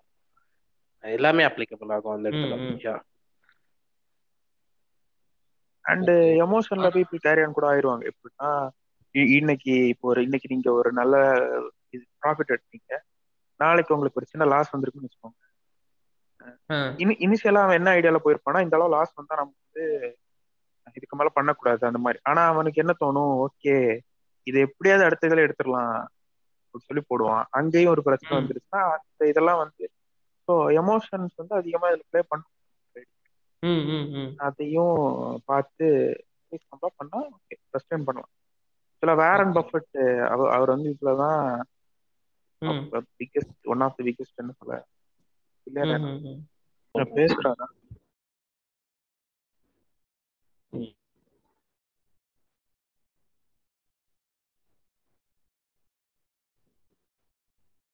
ம், சொல்லுங்க. சரகோசா Yeah. சொல்லுங்க. ஸோ ஸ்டாக் மார்க்கெட்டோட ஹிஸ்டரின்னு பார்க்கும்போது ஆயிரத்தி நூறு வருஷங்கள்ல இருந்தே ஆக்சுவலி வந்து ஸ்டாக் மார்க்கெட்டுக்குரிய ஸ்டாக் மார்க்கெட் அளவுக்கு இப்போ நடக்கிற அளவுக்கு பக்காவா இல்லாட்டினாலும் அந்த நேரத்துல இருந்தே ஸ்டாக் மார்க்கெட்டுடைய அறிகுறிகள் இருந்துச்சு. இந்த மாதிரி எல்லாம் பிசினஸஸ் வந்து ஏகப்பட்ட இடத்துல நடத்தியிருக்காங்கன்றது அவங்கவுங்க. ஓன் ஸ்டாக்ஸை வச்சே வந்து ஷேர் மாதிரி கொடுத்து அங்க இருக்கிற பப்ளிக் பீப்புளுக்கு கொடுத்து இது பண்ணியிருக்காங்க. அண்ட் தௌசண்ட் சிக்ஸ் ஹண்ட்ரட்ஸ்ல தான் ஃபர்ஸ்ட் ஃபர்ஸ்ட் வந்து ஐபிஓக்கு வந்து இவங்க வந்து டச் ஈஸ்ட் இந்தியன் கம்பெனி வந்து இது பண்றாங்க. கொண்டு வராங்க கம்பெனியை டச் ஈஸ்ட் இந்தியன் கம்பெனி கொண்டு வந்தது தான் ஃபர்ஸ்ட் ஃபர்ஸ்ட் ஸ்டார்டிங்ல வந்து ஷேர் மார்க்கெட்டோட ஹிஸ்டரி தொடங்கின பட்சம் அண்ட் இந்த கம்பெனி டைம் அந்த டைம்ல வந்து ஏகப்பட்ட விஷயங்கள் பார்த்து பழகி வந்தது. அதுக்கப்புறம் தான் நம்ம ஈஸ்ட் இந்தியன் கம்பெனி தான் வந்து இந்தியாவில் வந்து முத முதல்ல தொடங்கி கொண்டு வராங்க. லேட்டர் அது வந்து எயிட்டீன் செவன்டி ஃபைவ் போல தான் இந்தியாவில் வந்து பாம்பே ஸ்டாக் எக்ஸ்சேஞ்ச் வந்து இது பண்றாங்க. ஆக்சுவலாக இன்னுமே வந்து பாம்பேல வந்து கரெக்டான பிஎஸ்சி வந்து தொடங்கின பட்சத்தில் ஆக்சுவலாக வந்து தலால் ஸ்ட்ரீட் முன்னாடி actually they started in banyan ட்ரீன்னு சொல்லுவாங்க. இன்னைக்கு. கூட ஹார்னிமன் சர்க்கிள்னு ஒரு ஏரியா இருக்கு மும்பைல. அங்க. போனீங்கன்னா இன்னுமே அந்த பேனியன் ட்ரீயை பார்க்கலாம். அந்த பேனியன் ட்ரீக்கு முன்னாடி அதுக்குள்ள போட்டு தான் ஆக்சுவலி ஈஸ்ட் இந்தியன் கம்பெனி வந்து அந்த நேரம் ஷேர் மார்க்கெட் வந்து தொடங்கி வச்சிருந்திருக்காங்க. ஓகே அண்ட் கரண்டா வந்து இப்ப அப்படியே இடம் மாறி மாறி தலால் ஸ்ட்ரீட்ல வந்து செட்டில் ஆகி பாம்பே ஸ்டாக் எக்ஸ்சேஞ்சுன்னு மாறி இருக்காங்க ஓகே ஓகே அண்ட் இது வந்து ஆக்சுவலா இன்டர்நேஷனல் ஹிஸ்டரியிலலாம் வந்து பார்த்தோம்னா எப்படின்னா மோரலஸ் கப்பல்கள்ல தான் அந்த நேரம் வியாபாரம் நடக்கும். ஸோ கப்பல்களை வச்சே வந்து அந்த நேரம் ஸ்டாக் வந்து இஷ்யூ பண்ணுவாங்க கம்பெனிஸ் இதுக்கு இத்தனை கப்பல். இருக்கு இத்தனை கப்பல் வந்து போய் இந்த ஊர்ல இருந்து எடுத்துட்டு வரோம் ஸ்டாக் நீங்க இன்வெஸ்ட் பண்ணுங்க எங்க ஸ்டாக் மேல. இன்வெஸ்ட் பண்ணீங்கன்னா அந்த கப்பலோட சரக்கு இங்க வந்து இறங்கிருச்சுனாலே அது ப்ராஃபிட்டபிள் ஆகி உங்களோட ஸ்டாக்கோட வேல்யூலாம் கூட்டி இது பண்ணுவாங்க. ஓகே யா ஸோ அந்த மாதிரி ஒரு லெவல்ல வந்து நடந்துகிட்டு இருந்துச்சு. அது அதுலயுமே வந்து லேட்டர் ஒரு ஒரு பிரச்சனைகள் பார்த்து பார்த்து அதை கரெக்ஷன் பண்ணி பண்ணி இப்போ வந்து ஒரு பக்காவான ஒரு மாடல் வந்து இப்போ ஒரு வந்துகிட்டு இருக்கு. இதுலயுமே வந்து ஏகப்பட்ட தவறுகள் அப்பப்போ நடக்க தான் செய்யுது. அது ஸ்டாக் மார்க்கெட்ல பண்ணிக்கிட்டே தான் இருக்கு. ஆக்சுவலி வந்து இட்ஸ் ஆன் கோயிங் ப்ராசஸ்ன்னு தான் சொல்லலாம். ஓகே.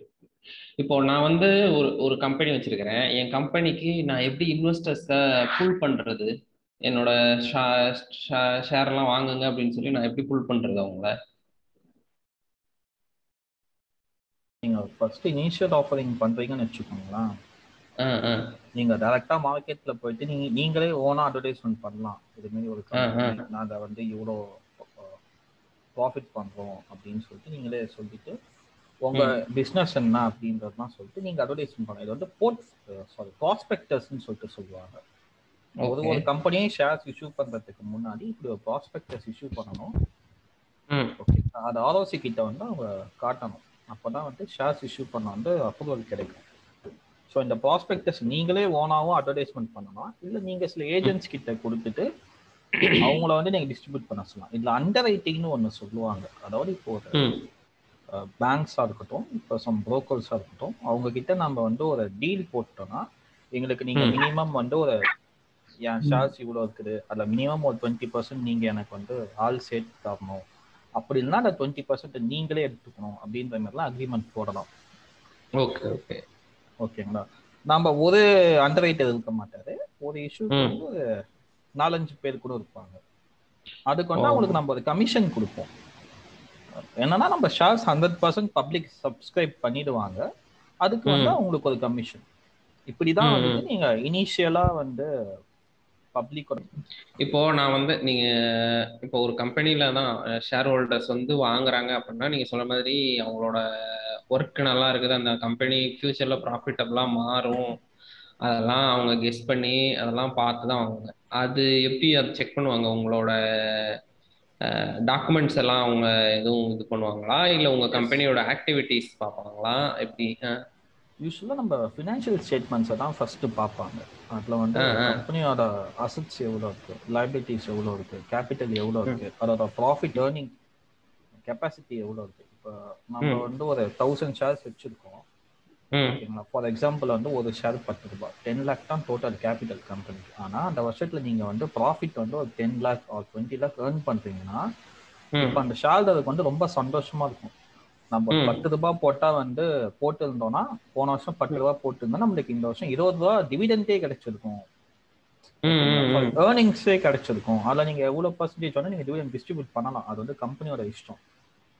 ஓகேங்களா? ஓகே. இதே மாரி தான் வந்து கம்பெனி நம்ம இன்வெஸ்ட் பண்ணும்போது நம்ம இதெல்லாம் தான் பார்ப்போம் ஓகே ஷேருக்கு. வந்து ஏர்னிங் கெப்பாசிட்டி எவ்வளோ? ஏர்னிங்ஸ் பர் ஷேர் எவ்வளோன்னு பார்ப்போம். அதுலேயே அவங்க எவ்வளோ வந்து டிவிடெண்ட் கொடுக்குறாங்க அப்படின்றதையும் பார்ப்போம். இதை வச்சு தான் வந்து இனிஷியலாக வந்து பப்ளிக் வந்து சப்ஸ்கிரைப் பண்ணுவாங்க. ஓகே இப்போ ஒரு கம்பெனி அதே மாதிரி எவ்வளோ பர்சன்டேஜ் வந்து அவங்களோட அந்த இப்போ ஒரு ஹண்ட்ரட் பர்சன்டேஜ் இருக்குன்னா அதில் எவ்வளோ பர்சன்டேஜ் வந்து அவங்க ஷேரை வந்து வெளியில் கொடுக்கலாம்? அந்த மாதிரி எதுவும் இருக்குதா? இல்லை ஒரு ப்ரை பப்ளிக் லிமிட்டட் வந்து அவங்க ஹண்ட்ரட் பர்சன்ட் ஆஃப் ஷேர்ஸையும் வந்து வெளியே கொடுக்கலாம். ஓ ஓகே அதுக்கு வந்து பப்ளிக் கம்பெனின்னு ஒன்ஸ் வந்துட்டதுக்கு அப்புறம் வந்து இவங்க தான் ஓனர் அப்படின்னு கிடையாது. கம்பெனி வந்து ஒரு. ஆர்டிஃபிஷியல் பர்சன் அதுல யாரு வேணாலும் ஓனரா இருக்கலாம். கம்பெனியோட வேலை என்னன்னா வந்து கூட்டா சேர்ந்து தான் அந்த ஏற்கனவே இருக்க எக்ஸிஸ்டிங் ஷேர் ஹோல்டர்ஸ் தான் வந்து அப்ரூவ் பண்ணுவாங்க. இன்னொரு தடவை நம்ம வந்து ஷேர்ஸ் ஆஃபர் பண்ணலாம் அப்படின்னு சொல்லி. அது வேணாலும் வரலாம். அந்த ஓனர்ஷிப் வந்து இவங்க தான் அப்படின்ற ஒரு விஷயம் கிடையாது. Okay okay okay. இப்போ இது நீங்க சொன்னீங்க முன்னாடி அந்த டே இன்வெஸ்டர்ஸா?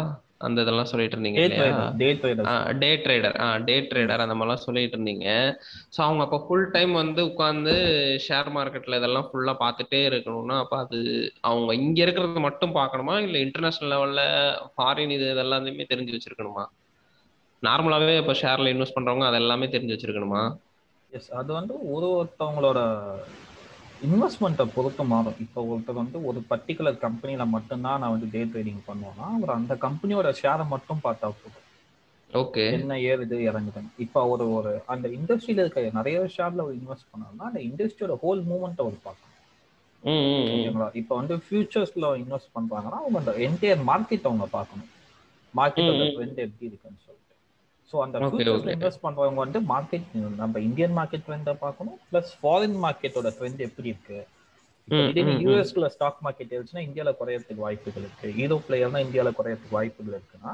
எக்ஸாம்பிளுக்கு சொல்றேன் அவங்க இதெல்லாம் வாட்ச் பண்ற மாரி இருக்கும் ஸோ அவங்க என்ன இதுல இன்வெஸ்ட் பண்றாங்களோ அதுக்கு ஏற்ற மாதிரி அவங்க வந்து அவ்வளோ எஃபர்ட் போடணும் இல்லை okay okay okay okay share மார்க்கெட்டுங்கிற ஒரு ரொம்ப பெரிய ஒரு கடல் மாதிரியான ஒரு விஷயம். அதில் ரொம்ப சின்னதாக ரொம்ப மை ஈஸியாக பேசிக்கான விஷயங்களை பற்றி பேசணும். ஓரளவு கேட்குறவங்களுக்கு புரியும்னு நினைக்கிறேன். புதுசாக ஃபர்ஸ்ட் டைம் எனக்கு கேட்கும்போது ஓரளவு புரிஞ்சுது. ஸோ அதனால தான் இந்த மாதிரி ஒரு எபிசோட் பண்ணலாம் அப்படிலாம் சொல்லிட்டு பிளான் பண்ணி இவங்க நாலு பேரையும் பிடிச்சி இழுத்து போட்டு கூட்டிகிட்டு வந்தேன். ஸோ ஓகே uh, பிடிச்சா கேளுங்க சப்போர்ட் பண்ணுங்க. இன்ஸ்டாவில் வந்து ஃபாலோவர் ஸ்பீக்கர்ஸ் கிட்ட உங்களுக்கு எதுவும் டவுட் கேட்கணும்னாலும் இல்லை உங்களுக்கு வேற ஏதாவது சஜஷன்ஸ் வேற ஏதாவது கருத்து சொல்லணும்னா கூட இன்ஸ்டாவில் ஃபாலோ பண்ணுங்க மக்கள் எஃப்எம் ஓகே ஒன்ஸ் அகெயின் மக்கள் எஃப்எம் இது மக்களுக்கான எஃப்எம் நன்றி வணக்கம். ம்.